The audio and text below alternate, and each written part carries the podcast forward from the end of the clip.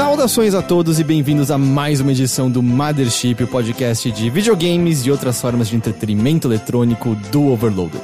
Eu sou o seu anfitrião, Heitor De Paula, eu tô aqui com o Henrique Sampaio. Olá. E com o Caio Teixeira. Olá! Para a nossa segunda parte de especial de fim de ano 2018, um episódio inteiro dedicado a determinarmos quais são os melhores jogos de 2018 na opinião do Overloader.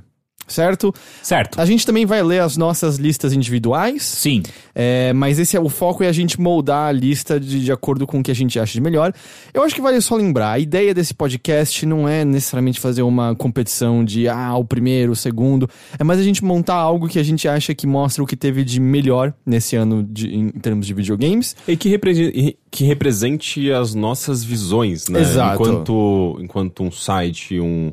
Um, um, ser senciente, um, um ser canal. pensante. Um ser pensante, mas a gente não é só um ser, né? A gente é Não, uma nós somos empresa. um só. Eu e o Teixeira somos uma só entidade. Ah, ok. We are Legion. Mas é. E eu, eu sempre bato nessa tecla que é.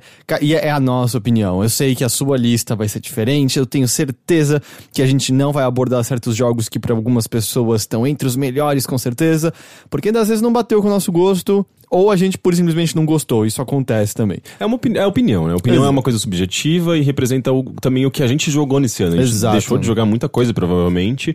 São, sei lá, centenas e centenas de jogos, mas eu acredito que eh, são os jogos que mais. eh, mais batem com o que a gente promove, né? No Overloader, né? Os, os tipos de jogos e, e as coisas que a gente mais gosta de, de cobrir, e comentar e valorizar. De tudo isso, obviamente, que a gente que tá certo, Sim. né? É, é. Então vamos lá. É, e quem não ouviu a primeira parte, que foi uma retrospectiva de 2018, a gente explicou lá que esse ano a gente optou por não fazer a premiação de categorias específicas, individuais, como a gente fez em anos anteriores, de ah, jogo mais bonito, jogo com melhor música, porque eu não sei, acho que não fazia muito sentido mais. Mas a Hum, gente destacou jogos Destacou que não um. entraram nesse- nessa lista, ou que não vão entrar nessa lista de top 10, é, mas, é, mas que são interessantes, Que são- às vezes que têm alguma qualidade e, e que mereciam alguma atenção. Exato. Então vamos lá. A gente tem uma lista aqui com vários jogos e a ideia então é a gente lapidar tal lista para chegarmos então a 10. Seremos como o Cícero. Seríamos como Cícero. O que que Cícero fez? Cícero Cortou o bebê ao é- meio? Não. é um, é um dos grandes. Eu acho. Não sei mais agora. Mas é um dos grandes. Não é carpinteiro, caras que ficam batendo até a É, estátua. escultor? Escultor! Hum, uhum, ok. Quem cortou o bebê ao meio? Foi. Foi o seu barriga Lázaro. naquele episódio de Chapolin, não foi? Eu não sei nem o que é isso, é mitologia grega? Eu acho que é Não. só mitologia, sei Bíblica. lá. Sei lá. É o cara que corta o bebê em dois pra provar qual mãe. Qual é a mãe É, certa? duas mães queriam um bebê, ele fala, vou cortar no meio. E aí uma fala assim, beleza, é nóis. Mas aí era o seu barriga que era a mãe de verdade. É verdade! É? É? aquele episódio incrível! Aquele episódio é muito bom. É. Vamos lá. Então a lista que a gente vai lapidar até deixar apenas 10 sobrando, um número absolutamente arbitrário e sem nenhuma significância em especial, são os seguintes: Iconoclasts, Celeste, Into the Breach, Frostpunk, Moonlighter, Yoku's Island Express, Unavowed, Dead Cells, Spider-Man, Tetris Effect, Red Dead Redemption 2, Return of the Obra Dinn, Assassin's Creed Odyssey, Two Point Hospital, Dragon Ball Fighters, Monster Hunter World, God of War 2018, uh, Life is Strange 2 Episódio 1 e Captain Spirit, Florence, Prey Moon Crash, Wonder Song, Nino Kuni 2 Revenant Kingdom, Dandara, Ana Morfine, Far Cry 5 e Call of Duty Black Ops 4. Em anos anteriores, o que a gente fez foi uma certa rodada em que cada um sugeria a possibilidade de cortar um, a gente não cortava necessariamente, a gente discutia. Eu acho que no geral funciona, até porque a gente consegue conversar sobre os jogos assim. É, mas o, o- o- eu começo com dois questionamentos já aqui de cara e eu quero ouvir, na verdade, três apontamentos que eu preciso ouvir a opinião de- dos senhores. Primeiro deles, a gente considerou em nossa lista do ano passado Dead Cells. Sim. Um jogo que tava em Early Access naquele momento, que eu já tinha apreciado bastante o Early Access, mas na discussão toda a gente acabou cortando porque eu achei que não era merecedor de um lugar ao sol nos top 10. Este ano Dead Cells foi lançado, sua versão 1.0, e eu acho que é um jogo merecedor de um lugar entre os 10 melhores, mas eu não sei se por termos considerado ele ano passado, isso descaracteriza ele de estar nessa lista de alguma forma. Eu sei que a regra é nossa, por isso eu queria ouvir de vocês. Tal qual top 10, anos são inventados, são números arbitrários, Isso é verdade. aleatórios. E, cara, a gente faz o que a gente bem entender. Eu acho que ele pode participar, sim. Ele é um jogo que tá sendo bastante lembrado, jogado nesse O ano. tempo não existe. É que no ano passado foi, foi um. Ele causou um grande impacto, né? E eu acho, e eu acho que era justo a gente julgá-lo como, na sua forma, é, pelo menos. por- Porque a gente teve experiência com ele, sabe? Tipo, a gente teve contato com o jogo. Eu acho que causou impacto na gente. E esse ano ele acabou tendo um impacto maior num plano geral, como uma obra final. E eu acho Chegou, que a vale. várias- chegou a outras plataformas, né? Porque até então estava no PC, Exato. ele chegou pro Switch, chegou pro PS4, então... Da mesma forma que, por exemplo. Tá, não, continua. Continua a sua. o seu- que talvez Tá. eu entre com um novo argumento. É, então, então, vale Dead Cells então estará na discussão. E aí chega como um corredor fantasma. Feito de quê? De células mortas. Próximo questionamento que eu tenho, tá? Life is Strange 2, episódio 1, barra Captain Spirit. Não estou aqui falando da qualidade do jogo em si. Meu questionamento é... A gente só teve um episódio de um jogo que estará completo, acho que em 2019, que saem todos os outros. Provavelmente. Será que a discussão maior... Eu entendo que o primeiro capítulo já foi considerado muito bom, você gostou muito dele, gostou do Captain Spirit, que é e não é o mesmo jogo, né? A conexão tá ficando mais clara. Parece que o próximo episódio, que sai agora em janeiro, vai deixar a conexão entre os dois mais Eu, clara. achei, eu já tinha entendido a conexão. Ah, é, eu vi alguma headline dizendo que, que parece que vai ficar mais clara ainda. Mas, mas meu questionamento é esse: a gente sequer tem a capacidade de julgar o, o jogo como, um- como um todo, dado que a gente só teve o primeiro episódio dele até o momento. A gente pode dizer que o primeiro episódio é incrível. Mas será que não valeria a gente ser cauteloso e esperar sair os outros episódios e em 2019 considerar Life is Strange 2 como um todo? Eu tenho uma segunda pergunta, calma, posso? calma, calma. Deixa eu só Ah, fazer uma tá, segunda fa- pergunta. que daí você pergunta. responde de uma vez só.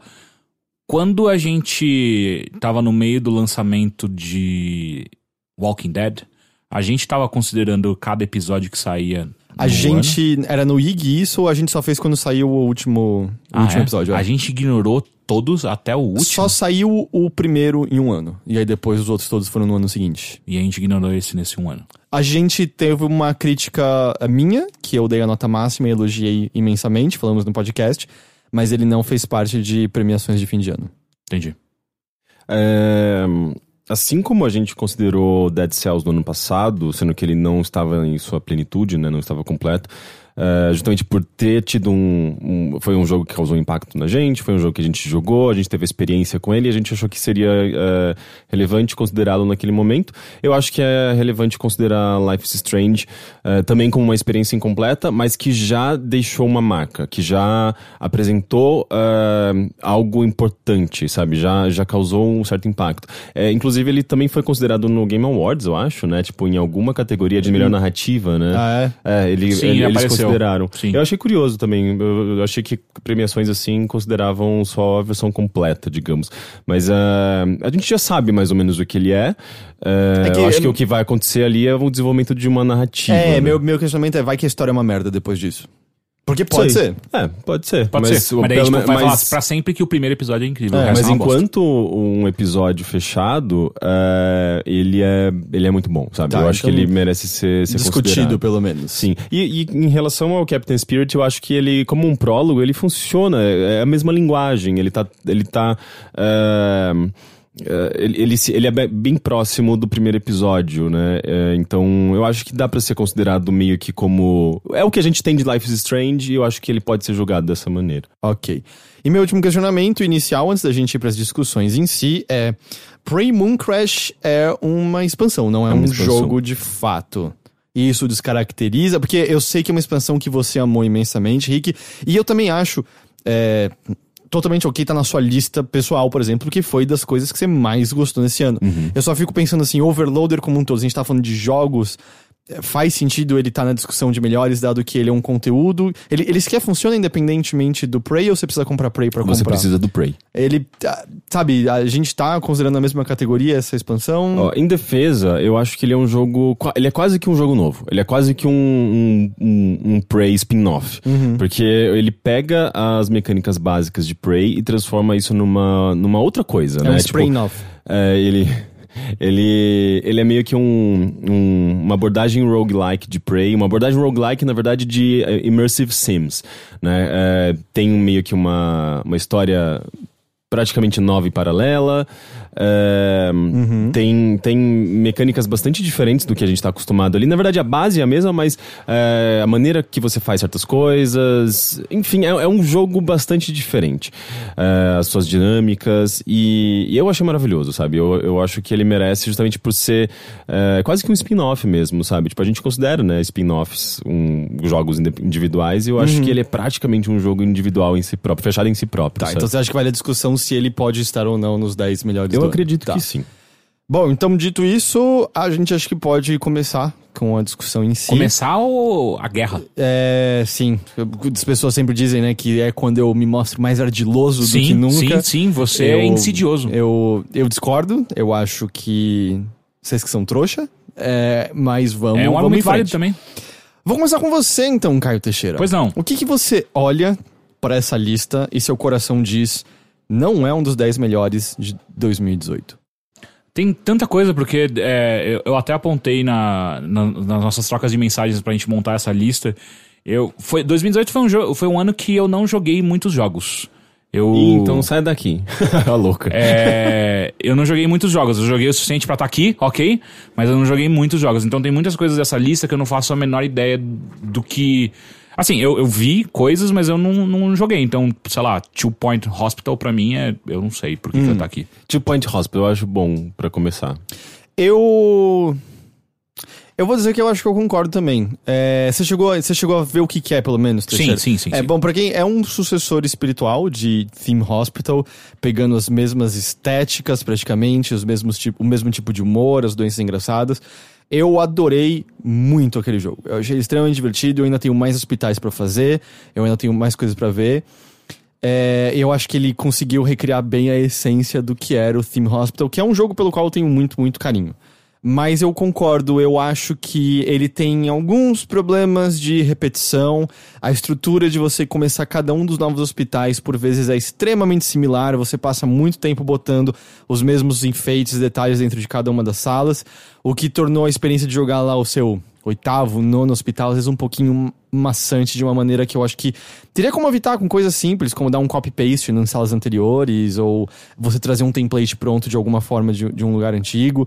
É, então eu, eu gosto demais. Acho que é um jogo que, se você gostava de Theme Hospital de alguma forma, ou se interessa por um simulador voltado à comédia de hospitais, é um gosto bem específico, mas nós existimos, Sim, tá? sim, Vocês sim. existem e eu enxergo vocês. Uhum, uhum. É, é, Project Hospital. Não, eu já. Esse é outro jogo. Esse é Gosta outro jogo. tanto que errou o nome. É, quem nunca, né? Uhum, uhum. Gostou muito de algo e errou o nome sem querer. Desculpa, Clarice. Two Point Hospital, eu acho. Eu concordo, eu acho que não faz parte dos 10 melhores jogos Uhum. de 2018. Eu joguei um pouquinho dele, eu acho que ele é muito parecido com o Theme Hospital. Ele quase não tem identidade própria. É quase como. Por que, que vocês não foram atrás do nome pra chamar isso de Theme Hospital 2, sabe? Entendo. É, a- a própria. Não sei, eu acho que eu parei de jogar justamente porque eu percebi que. Ah, eu já joguei isso aqui. Eu joguei bastante, inclusive, e talvez eu não queira jogar mais agora, sabe? Daí eu parei de jogar. Ok. Foi Muito fácil bo- isso. Boa eliminação, Teixeira. Né? Né? Henrique Sampaio. Ahn, eu eliminaria Far Cry 5. Eu nem joguei, mas eu não quero ver ele nessa lista. Olha, eu vou dizer, quem colocou nessa lista foi Caio Teixeira. Foi Caio Teixeira. Contaminando a nossa linda lista. É, mas é porque o, o, o Heitor vai contaminar a nossa mente pra, pra fazer o top 10 dele no eu, final. eu não tenho nenhum. Nenhuma grande defesa, acho que, pra fazer esse ano. Eu sei quais são meus jogos favoritos, mas eu.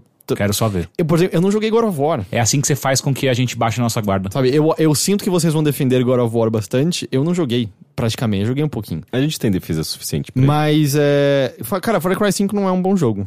É, eu concordo. Concordo. Por que, que você colocou na lista, Pra então? discutir? Ok. Ué, pra, pra ele aparecer. Ele, Ok. ele é um jogo importante da- da- do ano, mas eu, É, acho. eu- eu acho que ele é um jogo importante do eu, ano. eu não sei se Far Cry É tá um nessa jogo lista, importante mas... pra gente lembrar como não se faz jogos é, que se promovem como querendo dizer algum comentário político. Cara, eu- Sim, eu, acho que vale a pena a gente lembrar tudo Ah, é, isso. pronto, já valeu a pena de Ele se conversa. propagandeou de uma maneira que não existia no jogo em si. O jogo não fazia absolutamente comentário de nada. É, o humor dele era monstruoso e destoava destoava toda hora do sentimento que ele tava tentando passar. Uhum. Eu acho que existia uma ação divertida, bem desligar o cérebro e matar inimigos e conquistar os lugares, como Já, já há muito tempo na série. já, já vem acontecendo há muito tempo. E, e- mas também se torna cansativo depois de um tempo, porque é muito a mesma coisa, você a mesma tática funciona pra tudo.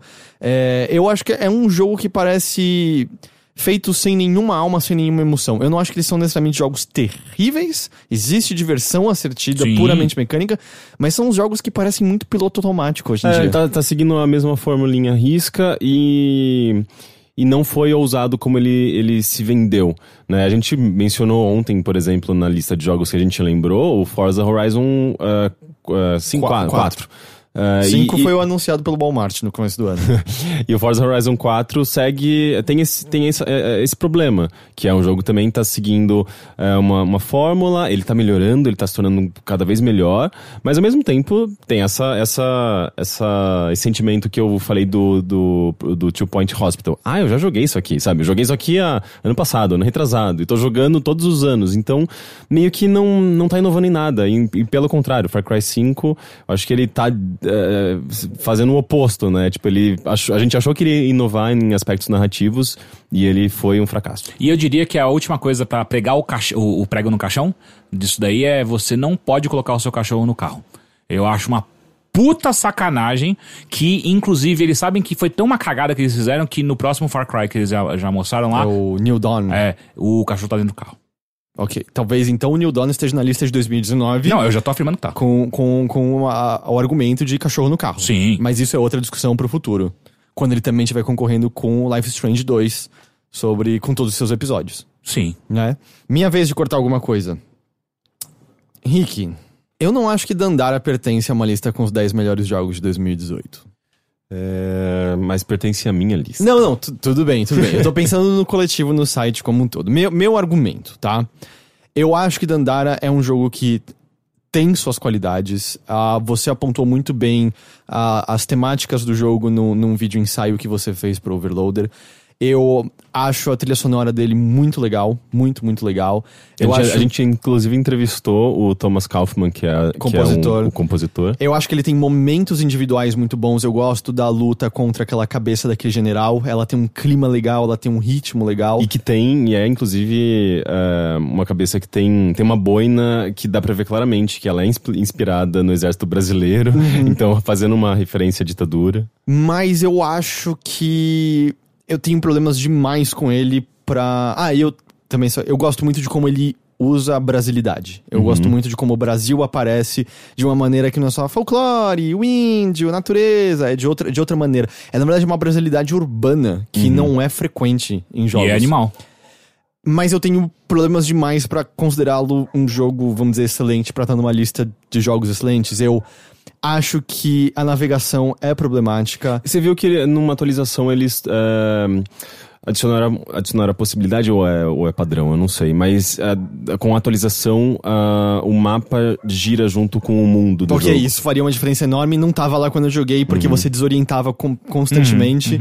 Eu acho que tem alguma coisa no level design que me levava a becos sem saída. E eu não digo só a becos em que eu não tinha o power-up correto, becos que literalmente não tinham nada. Era uma parede, é só por, por que, que isso aqui tá aqui exatamente? E aí você tem que fazer aqueles pulos todo e Eu- porra, bicho. acho que ele tem picos de dificuldade que não são justificáveis. A quantidade de pessoas que eu conheço que se interessaram e desistiram por simplesmente do jogo. E eu terminei porque eu fiz grind. Eu fazia uma run, matava o inimigo, pegava sal, que é o item que você usa pra subir de nível, voltava, ia, matava, voltava pra Morria, conseguir. ficava pra salgado. conseguir ter vida. É, é, Ah, não, ah, sabe ah. o que Teixeira é, Rick? Teixeira é gamer. É gamer. Ele é gamer. Gamer. Ele aprendeu isso aí no, no- na Twitch, Foi né? recentemente. É, e aí voltava, fiz um grind pra poder ter vida suficiente pra passar de alguns desafios. Que, cara, eu me via morrendo constantemente sem entender nem sequer direito o que, que o jogo tava pedindo, pedindo de mim naquele momento. Então eu. Eu somo essas coisas pra sentir que não tá ali. Eu acho que é um jogo com definitivamente méritos. É um jogo definitivamente com, vamos dizer, características especiais que talvez alguns dos melhores não tenham exatamente daquela forma. Mas eu não acho que ele pertence a uma lista de 10 melhores jogos de 2018. Eu discordo, posso dizer por quê? Não. É, Bom, eu, posso cortar então, né? O Henrique Sim, de- deixou sim, que eu eu acho que ele é bastante ousado dentro de, de um gênero que é muito estabelecido e é muito explorado. Eu diria que é quase Você tá falando de Metroidvania. Metroidvania. É um gênero que é. A gente tá abarrotado de jogos desse tipo. E todos eles são muito parecidos em termos de estrutura, de abordagem. ah, e Dandara, ele. ele. Os desenvolvedores, eles tiveram essa ousadia de. De mexer ne- nesse, nessa estrutura tão, eh, tão sólida. O que, que você acha que é diferente na estrutura O dele? sistema de controle é completamente. A navegação, tipo, novo. de se andar de um canto pro outro. Que é, eu não gosto. Eu, eu gosto bastante. Eu acho que é, é, é, cê- você precisa ser bastante corajoso em, em fazer algo que já é tão estabelecido, né? Que é o navegar no mundo 2D. É, e a gente pensa, quando a gente pensa nisso, a gente pensa só no, no- na, na estrutura de Super Mario, no, no sistema de controle de Super Mario, né? Tipo, de você pular e fazer as coisas que a gente sabe que, a gente- que todos os jogos fazem.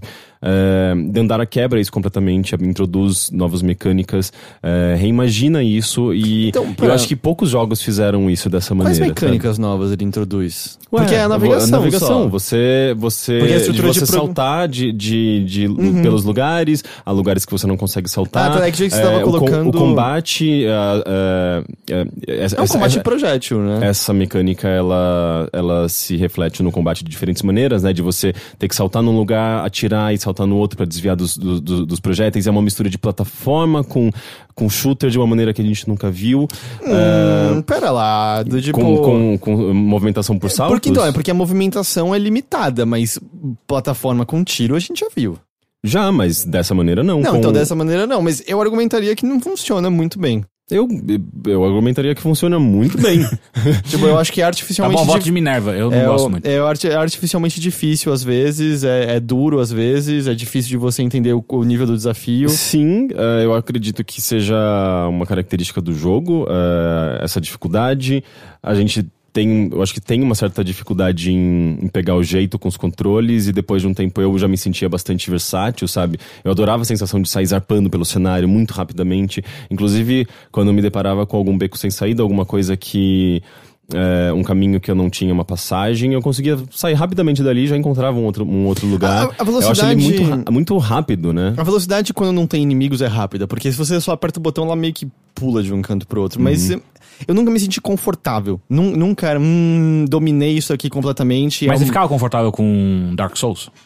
Cara, Ou é- Bloodborne? É É. que, é, então, acho que não, mas eu não acho que é comparável necessariamente esses jogos. Eu acho que a gente tá Não, falando. não tô tentando comparar o jogo, tô tentando comparar a sua- o seu sentimento de então, eu, confortável eu- com... então eu penso, por exemplo, sei lá, Ori and the Blind Forest, Uhum. em que ah, as mecânicas de você se, se projetar de projéteis inimigos, inimigos, vira, vira uma coisa natural e você começa a flutuar pelo cenário de uma maneira que até há pouco você não estava fazendo. A sua travessia se torna mais rápida, se torna gostosa e você zarpa de um canto pro outro de uma maneira que antes você não zarpava.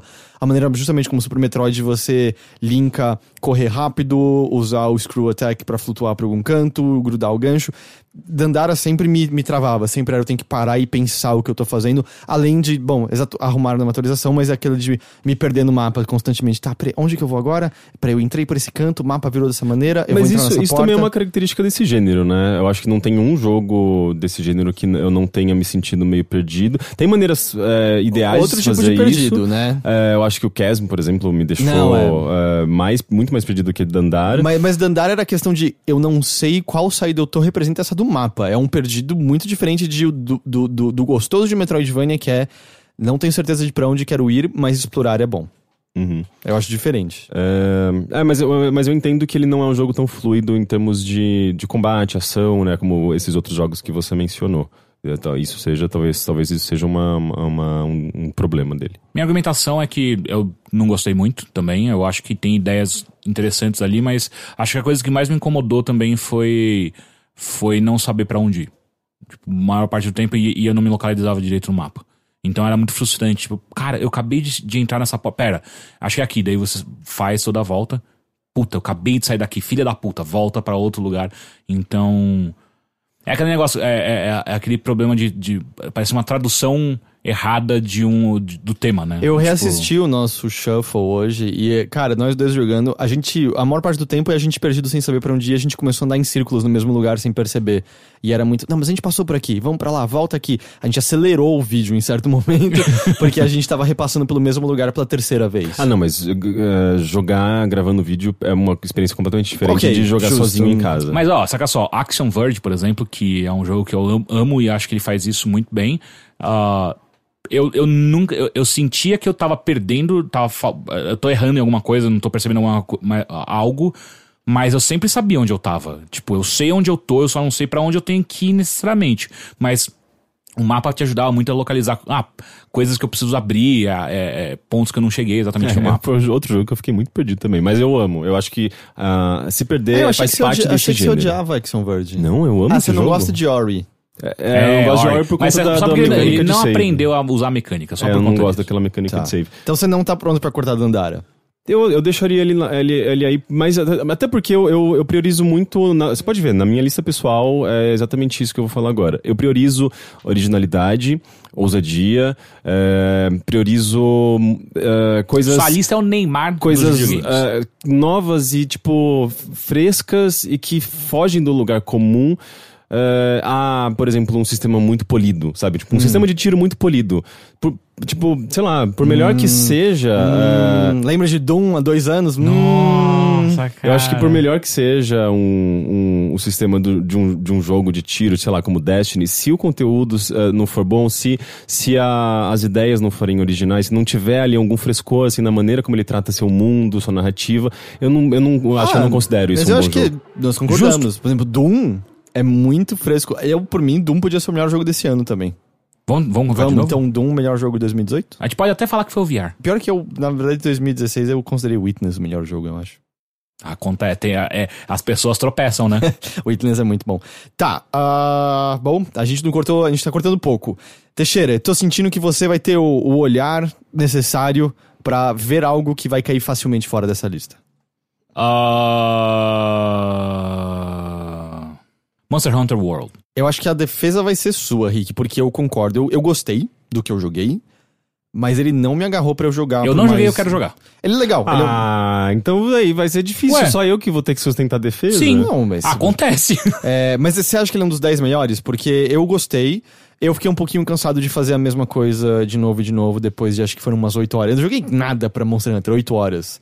Mas É. eu fiquei meio cansado de fazer a mesma coisa de novo e de novo Eu, eu nunca terminei esse jogo por conta desse problema e também porque minha PlayStation Plus venceu no- enquanto eu estava jogando e eu não tinha mais pessoas pra me ajudar a matar os monstros de nível avançado que eu estava enfrentando. E daí eu abandonei, abandonei o jogo. Sem falar que ele já estava bem cansado. Ah, aliás, ele já estava me cansando. Mas e na jornada até o momento de Então, ah, eu acho que ele é excelente, um jogo tecnicamente excelente na maneira como ah, ele, é- ele rein- reintroduz, reintroduz pra gente as mecânicas de Monster Hunter World, que já, já são mecânicas bastante familiares. Eu joguei, sei lá, desde os primeiros. Nunca terminei nenhum também, acho que eu sempre abandonava pelo mesmo problema. Ah, É, ele, ele simplificou muito o que é Monster Hunter, né? Foi o primeiro Monster Hunter de Sim, muitas pessoas. E mesmo assim, ainda ele é muito complexo, tem muitas. eh, ele tem muitos detalhes, muitas nuances, tem muitas coisas be- mais avançadas que você só vai entender depois de muito tempo de jogo. Ele, ele continua sendo um jogo, um jogo com uma curva de aprendizado eh, bastante íngreme, embora menos do que os anteriores. Mas eu acho que ele faz muito bem assim, a maneira como ele comunica essas mecânicas aos jogadores. E, e a ação em si é uma coisa linda de se ver, sabe? Tipo, é um jogo muito, muito, muito bonito, assim, eh, eh, pelas animações, pela maneira como o mundo se comporta, pelo, pela maneira como os monstros se comportam e, e, e eu não sei, eu acho que ele consegue transmitir uma, uma coisa de vida, assim, que poucos jogos se preocupam em fazer, sabe? Tipo, de, de, de, de ter uma inteligência artificial que, que, que dá vida a uma criatura e faz com que aquela ação seja é, bastante mágica, assim, nesse sentido, tipo, de você estar lidando com uma criatura viva que tá reagindo às suas, Ah, às peraí, suas ações. 2018? A gente tá falando disso. Mas, mas aí é, é que tá. É, o Você já viu o Hunter- Milo?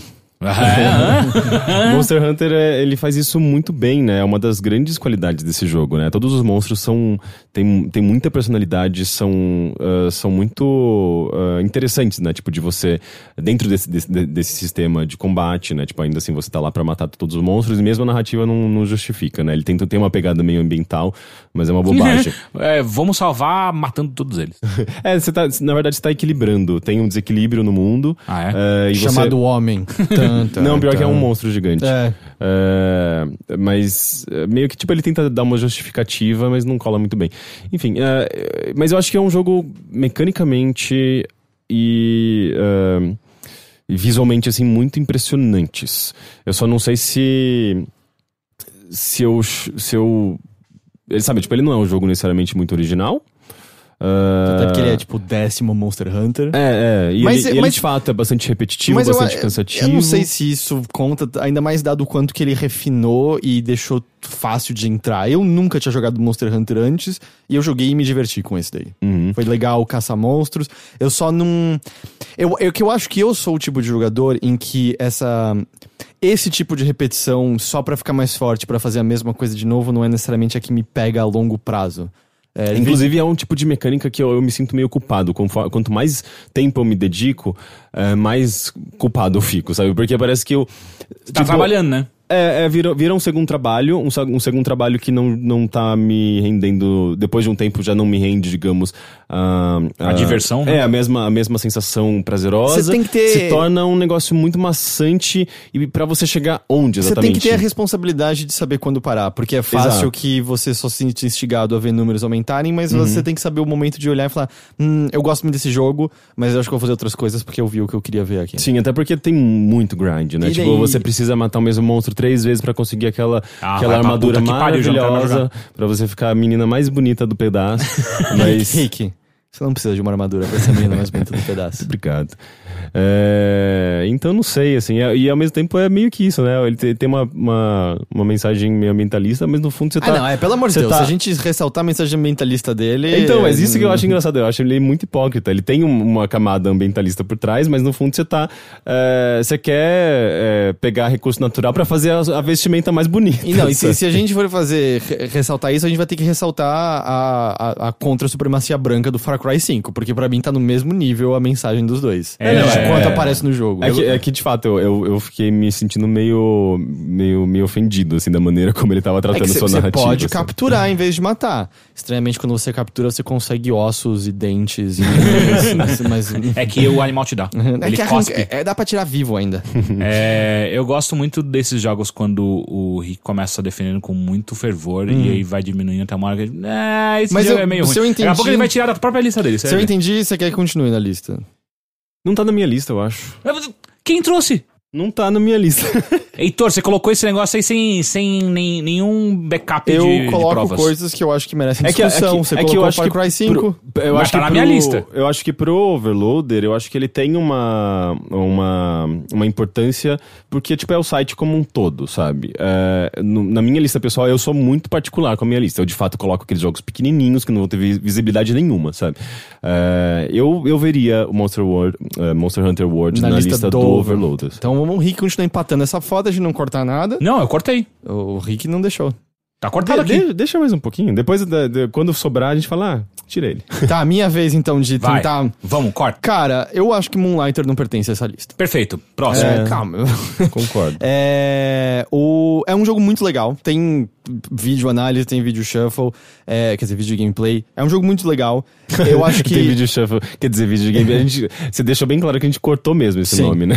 É, ele, eu acho que ele faz praticamente muito bem tudo que ele tá ali fazendo. Eu acho que a mecânica de venda poderia ser um pouquinho mais profunda, poderia ter um pouco de maior variedade no, no que acontece ali dentro da loja. Mas é, é um jogo que você termina com, cara, isso foi tudo muito gostoso. Foi tudo muito direitinho que ele fez, mas fica aquele desejo de. "Hum, mas eu, eu queria que fosse um pouquinho mais. E eu sei que é ruim você tá julgando algo pelo que ele não é em vez do que ele é, mas é que parece que ele deixa as sementinhas pra várias coisas ali que você fala, hum, isso aqui vai ser muito legal ali. E é que não floresce. Fica só a sementinha aí no chãozinho. Ah, esse pedaço aqui vai ser muito legal. E- E não vai. Tipo, ah, melhorar a cidade. Você começa melhorando falando, cara, vai ser, vou melhorar a cidade, ela vai mudar muito. E ela não muda, você constrói três, quatro coisas e ela permanece a mesma. Os cidadãos repetem as mesmas falas entre todos eles e você fica, puta, eu tô num lugar que é um monte de robô, não é uma cidade de fato. É, pra mim é repetitivo esse jogo. Tipo, o começo dele, todo mundo que joga o comecinho fica completamente encantado pra mim. Uh, pessoas já vieram comentar comigo, caralho, aquele jogo é muito foda. Eu falei, é, dá mais três horinhas pra ele, pra você ver. É que ele não é muito longo também, né? Sim, mas se você jogar mais um pouco, você vai ver que, Sim. ah, ok. Ou você termina, ou você... Eu, eu só queria ressaltar, ele recebeu várias atualizações, teve desde atualizações é, para botar, vamos dizer, coisas mais legais visualmente, até chefes adicionais. Mas é um jogo legal, não acho que merece estar na lista. Nenhuma, nenhuma posição é isso? Então, Eu acho que não. vamos lá, um a menos aqui. Caio Teixeira, vamos lá. Eu tô sentindo. Eu vou ser fácil, vai, vai Ou ser eu fácil. errei a ordem? Não, não, não errei. Errei? Você tinha falado. Ah, é, eu pedi pra cont- cortar... Você falou Monster Hunter World. É. Aí fui eu. É. Então, Aí acho eu que errei. É, só a minha vez. Eu pulei a vez do Henrique, então, Sim. quando eu falei Moonlighter, é isso? Eu Não, já, eu não já você fez certo. Agora é o Henrique. Ah, é? A minha vez? Sim. Ok, eu achei que eu já tava trapaceando.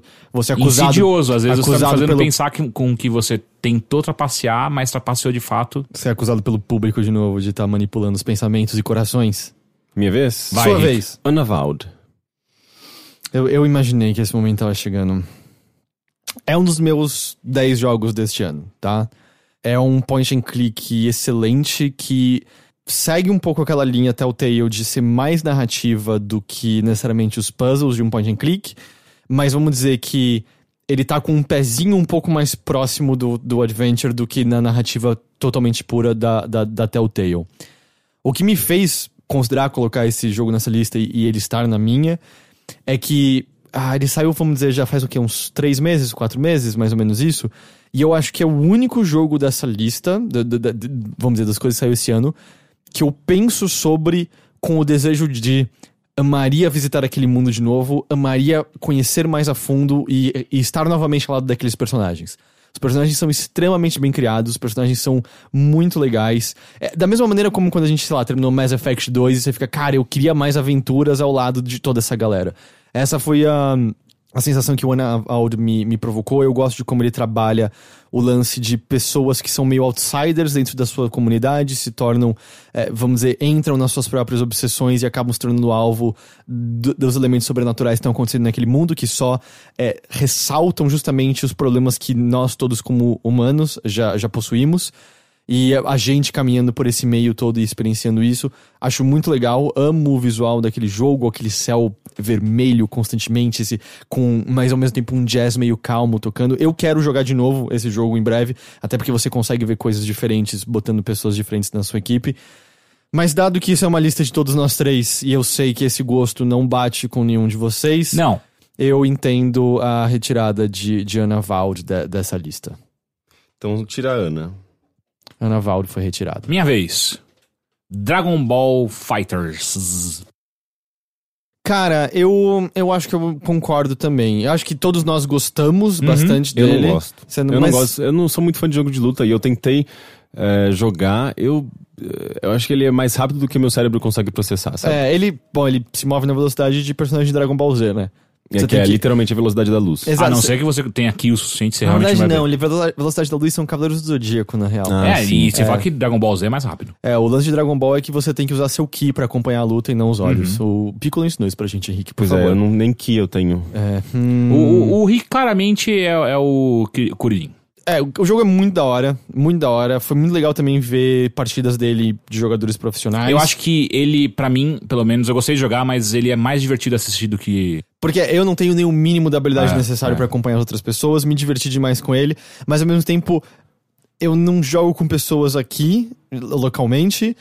A campanha é um saco e foi questão de uma semana pra eu não conseguir mais acompanhar ninguém no online. É, você entra no online e você só apanhava. Era... Não é um defeito do jogo em si, mas ao mesmo tempo diminuiu a vida útil que ele tinha em nossas mãos e eu acho que. E eu, eu acho que é também um dos casos de a gente gosta mais de outras coisas do que ele. Sim. Sim. Mas a gente ressalta aqui, né? Porque, ou qualquer um desses jogos que a gente tá cortando, menos o Dandara, pode. Não, mentira, o Dandara também, eu só quero provocar o Henrique. Ele nem ligou, ele Não, nem olhou é- na minha tá direção. cagando pra você. Sabe por quê? Porque o ki dele é elevado demais pra mim. Próximo que você vai cortar. É minha agora. vez de cortar alguma Sim. coisa? Tá. Cara, eu vou voltar batendo nessa tecla. É, eu não acho que Life Strange episódio 1 tem que estar aqui. Eu entendo que o episódio é excelente, mas eu sempre vou voltar ao argumento de a gente nem viu isso inteiramente, e as outras coisas que a gente tem aqui são jogos completos que eu já sei que são bons de cabo a rabo com várias características. Um só episódio de um negócio, eu toda vez que eu botar ao lado, vai ser o mesmo problema de um monte de early access, que é tem muita promessa, mas não tá terminado, então eu não sei se ele consegue combater com isso aqui. Posso só fazer um contra-argumento? Faça um contra-argumento, Caio Teixeira. Você faria a mesma coisa com uma série de livros? Ahn, não, acho que não. Quer dizer, dependeria da série de livros, por exemplo. Vamos, vamos um exemplo Harry bem... Potter. Exato. Eu. Por que, que eu acho que não? Um livro de Harry Potter se fecha em si. Se nunca mais tivesse na- saído nada além da Pedra Filosofal, tem uma história acabada com começo, meio e fim e arco de personagem. Muitas coisas iam ficar em aberto. Não, o universo tem elementos. Não, não, a história do Harry Potter ia ficar muito em aberto. Não, cara, a história é fechada ali. Eles derrotam de novo o. Como é o nome do vilão? Voldemort. Cara, acaba em gancho. Não, o primeiro não. Acaba em cliffhanger. Não, o primeiro não. O primeiro não. Eles matam o cara que tem na nuca o Voldemort, Sim, sim. fecha ali tudo. A, Spoiler. É, a, como é o nome? Grifinória é, ganha os pontos pra ser Uhum. melhor do, do, do ano porque o Dumbledore trapaceia, o pessoal da Lufa-Lufa se contenta. Dumbledore tá passando. o pessoal da Lufa-Lufa se contenta em gozar no pão e o último a gozar come o pão. e, mas, tipo, é fechado em si uma história. Até, os três primeiros são fechados em si. Não, mentira, o três tem o gancho do Sirius Black escapando, pelo menos. Mas. Eu lembro de um gancho do primeiro. Cara, não tem, porque até ela nem ela sabia que ela escreveu outros livros depois daquilo. Mas é, o que eu acho diferente. Guerra é dos que- Tronos. O que eu. Então, Guerra dos Tronos, talvez. Eu nunca li um livro deles, não sei. Mas meu ponto é, eu acho que dependeria da série de livros. O que eu acho que é diferente aqui é, essa história começou só. Você tá vendo pra onde esses personagens estão na jornada deles ainda. Da mesma maneira como o primeiro Life is Strange. Quando você termina o primeiro episódio, você tá até satisfeito com o que aconteceu ali. Mas aquela história é, era o início, ela nem tinha terminado, continuado a ser contada. E eu acho que diante disso eu não consigo ver ele competindo com as outras coisas. Eu acho que a gente com certeza vai estar conversando de Life Strange 2 em 2019 de novo. Eu acho que fica ressaltado aqui que você acha o primeiro episódio muito bom. Sei que ele aborda questões já atuais e pontuais de xenofobia, de, de construção do muro, literalmente, né, nos Estados Unidos, da, da- da- do muro dividindo o México e os Estados Unidos. Mas eu, eu acho que é. Eu acho que não dá pra gente botar ainda ele lado de outras coisas. Tá bom, ele tá na minha lista, anyway, então. Então, Então na- chora, na- seu trouxa, louco. Na sua lista, eu acho Alô. que. na- na- nas listas pessoais, eu acho que faz total sentido. Mas, por- como eu, eu acho que volta o argumento que você tava fazendo do Monster Hunter. Isso aqui a gente tá dizendo o Overloader como um todo. E eu acho que a gente só vai poder julgar ele plenamente. Porque eu não acredito que isso vai acontecer. Mas pode acontecer que os próximos episódios são um saco. Pode acontecer. Não vai. Posso, posso só fazer uma falando, tentativa, não às vezes, usar um shortcut aqui? Ah, como diriam os gamers. Captain Spirit entra pra mesma coisa. Sim, não, eu tô tirando tudo numa. nesse- Ah, então tá bom. Então, ó, lá, con- consegui tirar um do Henrique, hein, Teixeira? Isso é difícil. O Henrique tá parecendo eu nos outros anos. É. Quem que é agora? Henrique. Ah, agora vai vir a vingança. Ele, ele já tirou o Anavalde de mim. Eu quero tirar. Call of Duty Black Ops 4. Caiu. Ah, só fala dele brevemente. Eu falo, eu falo. É, eu acho que eles tentaram uma coisa interessante com o Call of Duty. Eles. Aquele negócio, né? Entenderam que o mundo gosta de, de Battle Royale, que nas transmissões de, de trincheira as pessoas agora apelidaram de Arena Treta. Então e- ele, ele olhou e falou: Porra, acho que dá pra nós fazer esse esquema aí. Que no primeiro momento eu falei: Caralho, isso vai ser uma puta ideia boa. Mas, cara, a real é que não é tanto assim. Tipo, ele. ah, eu, eu sinto que pessoas estão gostando daquele negócio, quem tá jogando tá gostando, mas pra mim não. Não, não, não traz nada de frescor pra. Você gostou pra do. Battle Royale mesmo, É, então. não tanto do multiplayer competitivo, né? Exato. É, ao mesmo tempo, o, o multiplayer competitivo dele, é, aliás, o, o normal, né, da série, perdeu a verticalidade que. Eu acho que era a única coisa que tinha um pouco de, de, de chance de fazer bem ainda pra série, saca? E o modo zumbi pra mim é zero, assim, tipo, não tem nada ali. Então. Ah, e a história basicamente nula, né? Você É, jogava. é só aquela intro, basicamente, né? É, não, você, de cada, você jogava com cada operador e cada um é, era meio que uma peça de um, de um quebra-cabeça. Mas, cara, é, é patético. Falar E é. Overloader, né? Tipo, se a gente faz uma cobertura de Call of Duty, assim, tipo, meio que um vídeo gameplay, acho que as, as pessoas meio que não dão meio que a mínima. É, é que, assim, já houve anos em que eu gostei muito de Call of Duty. Sim. É, a gente jogou pra cacete o Advanced Warfare, Sim, por exemplo. Sim, ele foi um ótimo Call of Duty. Mas eu, eu acho que nós, como um todo... E eu, eu acho que larga... Não, o jogo ainda vende bem, mas eu acho que a cultura como um todo deu uma afastada de Call of Duty, no geral. assim. Sim, sim, sim. Ele continua sendo um menino rico, mas só que a galera agora Cara, tá ostracizando mais. Tudo bem que eles conseguiram fazer um bom Battle Royale, mas pensa que desde Call of Duty Modern Warfare 4, em 2007, os outros jogos que corriam atrás do que Call of Duty tinha apresentado com o sistema de level up, experiência e tal. Taran, tan, taran. Esse é o momento primeiro em que o Call of Duty tá correndo atrás de outra coisa. Porque Battle Royale chegou, mudou completamente o que a gente considera jogo de tiro, vamos dizer, é, extremamente popular e grande, e é o Call of Duty correndo atrás deles agora. E, e eu acho que não alcança, tá? Ele corre atrás, ele não apresenta nada de novo que coloca ele na frente. Eu só repetindo, e ainda é um jogo de glamorização de armas e, exército norte-americano, né? Isso é ponto positivo. Não? É, Ponto ponto, positivo. Ah, gente. Tá é- voltando pra lista. é- Ah, gente. Não, Em mas 2018 a gente Não, não, mas pode sinceramente, falar sabe o que é? Eu acho que ele não é tanto quanto outros foram. Porque ele já tá tão distante da realidade. E era mais na campanha, que era o hurrah! é, né? exato. Ele, eu não acho. Eu acho que eles. Eu O que acho você faz que. no jogo? Você atira. Não, calma lá, Rick. A, gente- a- a gente. Com arma realista. Não, a mas, gente mas tem... a, a munição é amizade e amor. É. Não, e a, gente- e a gente já a gente tem nível suficiente de, e os nossos leitores também, ouvintes, de abstração pra entender as Exato. nuances Ah, do jogo. A gente volta pra Monster Hunter e é tipo, É. ó, o jogo é sobre bater em monstro. Então assim. Ah, não, mas eu tô falando de. de, de Ele pode, então. ele- não, ele aborda a realidade, ele tá, ele tá falando. Ele é um jogo militar. Eu, é- aí entra também a questão do, do, do meu gosto e dos meus valores. É, eu, sei lá, eu acho que você nunca vai me ver me, é, promovendo um, um jogo com, com temática militar, pelo menos dessa maneira que o Call of Duty é, faz, justamente porque eu, sei lá, eu não, eu não, eu não gosto da maneira como jogos você nem viu esse. vendem é, essa. essa, essa instituição, sabe? Eu acho que você nem viu esse. Tudo bem que. E, e eu não tô nem tentando vender esse jogo pra você, mas eu acho que é, a série Call of Duty, ela. E não de uma maneira boa, ela se afastou um pouco do que ela era, de- do, do gun freak, saca? É, você não tem mais aquela coisa de você dar zoom na arma e mudar qual é a, a, a sensibilidade do gatilho. Você não tem mais essas coisas. É, ele é muito mais. De novo, muito porque o, o mercado mudou e as pessoas, eu sinto que de maneira geral, o grande público não tá mais interessado em, em- em editar cada milímetro da sua arma. A, a galera quer mais é tipo, streamline, sabe? Tipo, eu quero ir pro, pro, pro Battle Royale.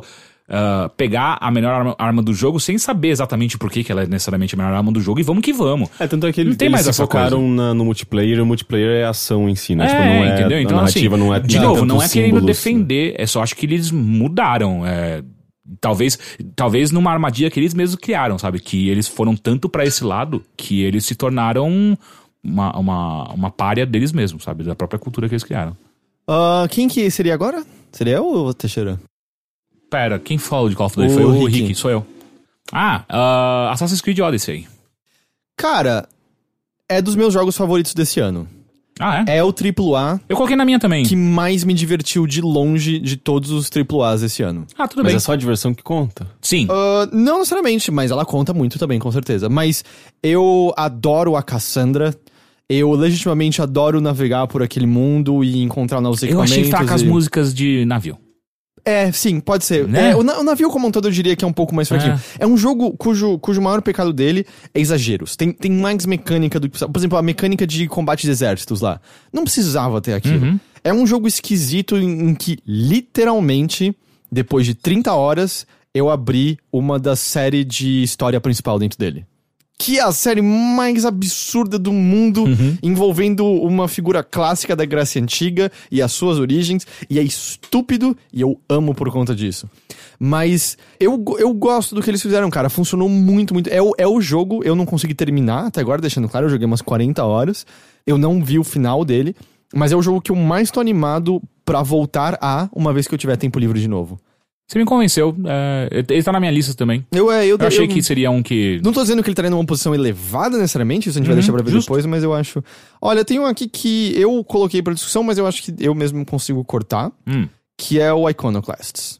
Puta, perfeito. Eu, eu tava com medo Tá. de ter essa discussão com você. Não, é porque assim, eu, eu acho ele muito legal. Tem, para quem não viu, overloader.com.br tem um texto que eu escrevi sobre o- a- os temas que ele aborda. E eu acho que ele aborda temas que muitos jogos têm receio de abordar, porque envolvem crença, envolvem dogma, envolvem religião, envolvem a maneira como você apreende o sentido do mundo e dá significado a ele.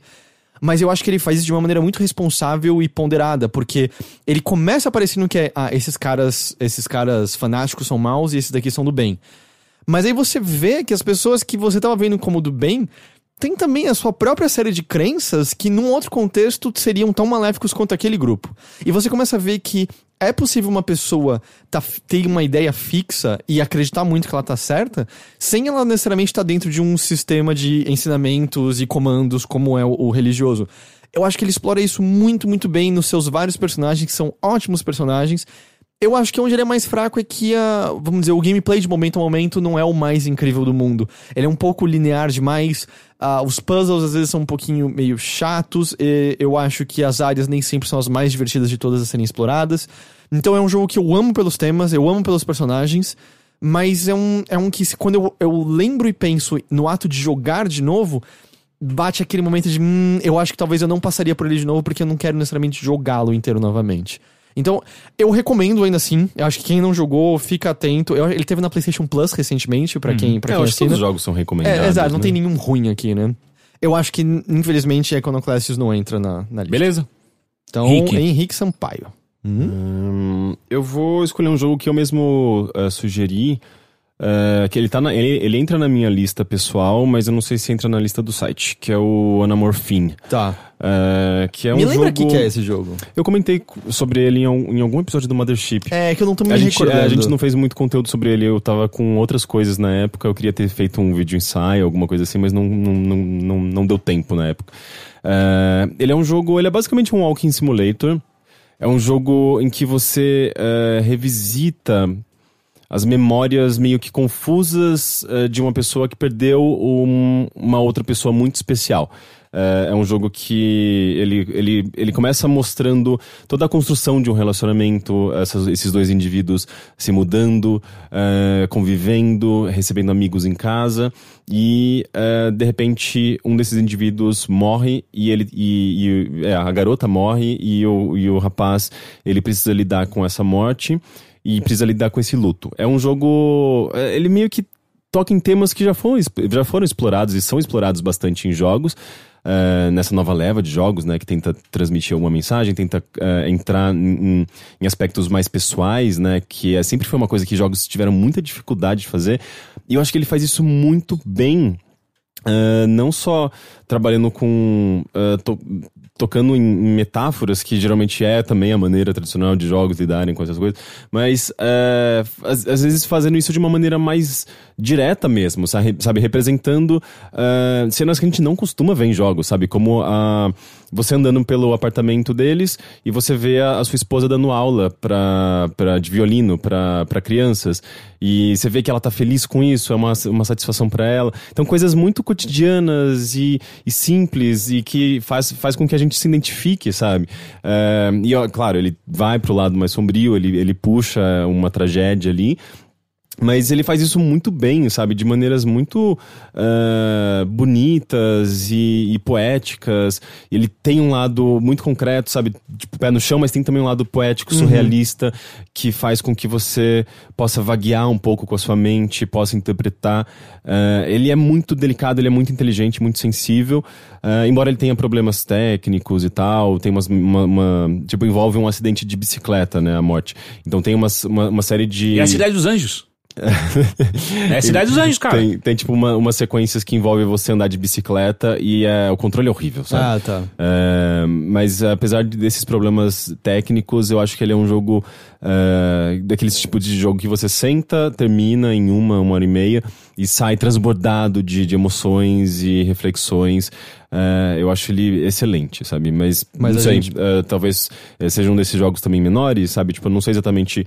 Na minha lista, ele está presente, eu acho ele um jogo importante, mas não sei quando a gente considera também outros jogos, a gente tem que considerar, tipo, também esses outros jogos mais comerciais, digamos assim, então talvez ele caia.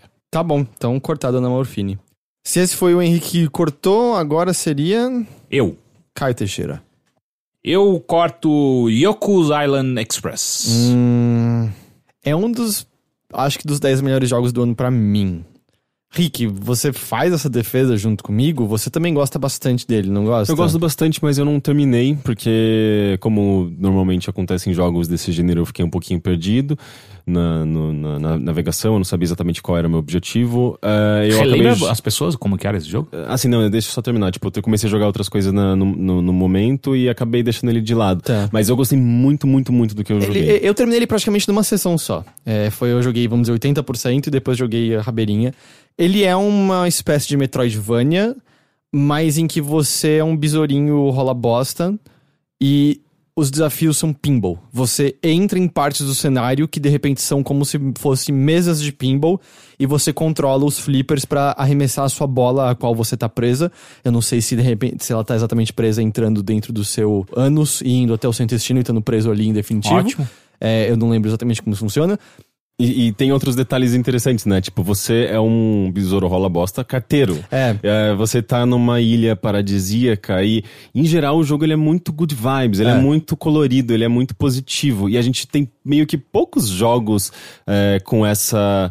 com é, Temática. essas temáticas. Que, dentro desse universo de Metroidvania, desse, Sim. desse gênero, né? É, exatamente. E ele varia bastante. Você vai pra uma área de gelo, você vai pra umas cavernas submersas, você vai ganhando poderes adicionais que permitem você chegar a áreas diferentes e fazer novas coisas. Ele tem muitas, muitos puzzles opcionais que te dão algumas recompensinhas e um final secreto adicional divertido. Mas ele também tem uma característica muito, muito legal. Que não é comum ao gênero. Que o único outro jogo que eu consigo pensar que faz isso com um certo grau também é o Hollow Knight. Em que ele tem uma progressão extremamente aberta. Se você trava e, e não, não consegue seguir ali adiante porque você não sacou o que você tem que fazer, você pode seguir para outras direções completamente distintas que não são dependentes de um power-up que você pega num lugar especificamente. Então você consegue fazer coisas em ordens ah, bem variadas. Tem três grandes objetivos que você pode fazer na ordem que você quiser. O que não é normal. Normalmente você precisa do power-up X para abrir a porta Y, que vai te dar o outro power-up W, que vai abrir a porta Z. Então isso é muito legal, porque você se sente muito mais livre em vez de só ficar indo e voltando aos mesmos lugares. E as mecânicas de pinball são muito legais. É um jogo extremamente good vibes, como o Rick falou. Eu adorei, adorei, adorei ele. Mas. Não sei, a gente tem muitas coisas aqui e eu não sei onde estão os gostos de vocês exatamente. Mas ao mesmo tempo, eu acho, eu assim, em defesa de uma lista, digamos, diversificada, eu acho extremamente é, importante é, a gente também é, pensar em como vai ficar essa lista final. Se a gente começar a tirar essas coisinhas por falar, ah, é indie, é menor. Ah, não, mas espera, não, eu não falei isso. Eu- eu também não, não eu falei eu isso. só, só, só pra não deixar acontecer. E de repente a gente olha e só tem, tipo, é, sei lá, as coisas tradicionais de sempre. Ah, eu então, ficaria, eu eu ficaria acho muito muito difícil essa lista ficar é, mas eu vou tradicional. dizer, meu pensamento nem passou por isso. Eu tô É. pensando nos que eu mais gosto e pontos. Uhum. Vamos. Eu, eu, eu, eu defenderia pra ele permanecer. Vou deixar porque uma marquinha embora... do lado dele, então. Não, é, é igual aconteceu com Dandara. Porque, tipo, embora eu não tenha terminado, eu, ah, eu gostei demais e eu vejo muitos, muitas qualidades nele ah, que, que outros jogos não têm, sabe? Tipo, aquilo que eu falei, sabe? Tipo, ele é original, ele... ah, Ele é muito faz, legal. Ele brinca com mecânicas que a gente já conhece de maneiras muito criativas. ah, enfim, tudo nele é muito legal. Você não chegou a jogar nada dele, né, Teixeira? Não. Eu acho que você ia gostar dele. Eu acho que não. Por que você não gosta de pinball? Eu não gosto de tudo que eu vi dele, eu não, não gosto de de, absolutamente nada. Ok. Ele me lembra muito Banjo Kazooie, eu não gosto de Banjo Kazooie. Entendi. É... é minha vez de falar alguma coisa? Sim. Rick, Nino Kuni 2 faz parte dessa lista? Porque eu, eu, eu, vi a Nina jogar um bocado, a Nina terminou e eu vi boas partes do jogo, do, do jogo e eu vi ah, o, o que você tinha pra falar dele. O meu lance com eles é, é só que parece que ele, de um ponto em diante, segue um caminho extremamente tradicional a RPGs japoneses e, e meio relativamente cedo. De repente vira só um lance de vamos salvar o mundo. O lance da, da, vamos dizer, as críticas àquela- às cidades, como, a maneira como as cidades são meio loucas, insanas, me parece que é meio largado, botado de lado, meio cedo. Toda aquela parte de combate de estratégia é só meio chata e você é obrigado a fazer ela numas partes finais que eu, que eu, eu, eu literalmente fiz pra Nina porque ela odiava tanto que ela falou: faz, pelo amor de Deus, que eu não quero olhar pra esse jogo enquanto ele é desse jeito. Então, é. Você acha que ele pertence a essa lista? É, eu acho que ele pode sair. Na verdade, é um jogo que eu gostei muito na época, mas quanto mais eu jogava ele, eu percebia que mais eu tava é, é, investindo tempo no lugar errado. que... Era a cidade, né? É, eu comecei a querer desenvolver, des- desenvolver minha cidade, porque, enfim, é um jogo, é um RPG tradicional japonês, é, mas ele tem diferentes componentes que conversam entre si. Então, conforme você vai resolvendo as quests da, de pessoas que você encontra nas cidades, nas vilas, é, em torno do, do, do mundo, é, essas pessoas podem se juntar à sua cidade e na sua cidade você pode é, atribuir funções a elas e colocá-las para trabalhar no- na- nas estruturas que você criou e evoluiu. E, e elas produzem coisas para você, elas te dão benefícios, e tudo isso tem impacto no jogo de RPG tradicional. Então é um círculo muito bonito, sabe? Eu acho muito legal como ele consegue é, juntar esses componentes e fazer com que todos eles conversem de alguma forma. É, isso eu acho excelente, sabe? Tipo, eu adoro ver como os jogos é, trabalham com design de uma maneira tão elegante, sabe? É, mas eu acho que ele tem alguns probleminhas, né? Tipo, mesmo o lance da cidade, eu tava muito preocupado em desenvolver a cidade e tal. É, em Mas a melhorar meu história não personagem. avançava, né? Mas, não, mas o, o lance é que eu percebi que na verdade eu não precisava de nada daquilo. O jogo ele é bem fácil, na Tá. verdade. Ele, assim, na, na- em geral, tipo, tem desafios muito difíceis, tem coisas que você tenta fazer e dá de cara com um monstro impossível de você vencer. Então. É, muito eu talvez- similar ao Red Dead Redemption 2, que tem todas as mecânicas de acampamento, de, de melhorias que são 100% irrelevantes pra qualquer coisa dentro daquele universo. É, talvez sim. É, então eu acho que ele tem, apesar de tudo isso, ele tem esses problemas, né? Às vezes tem muita coisa ali que talvez seja meio desnecessária.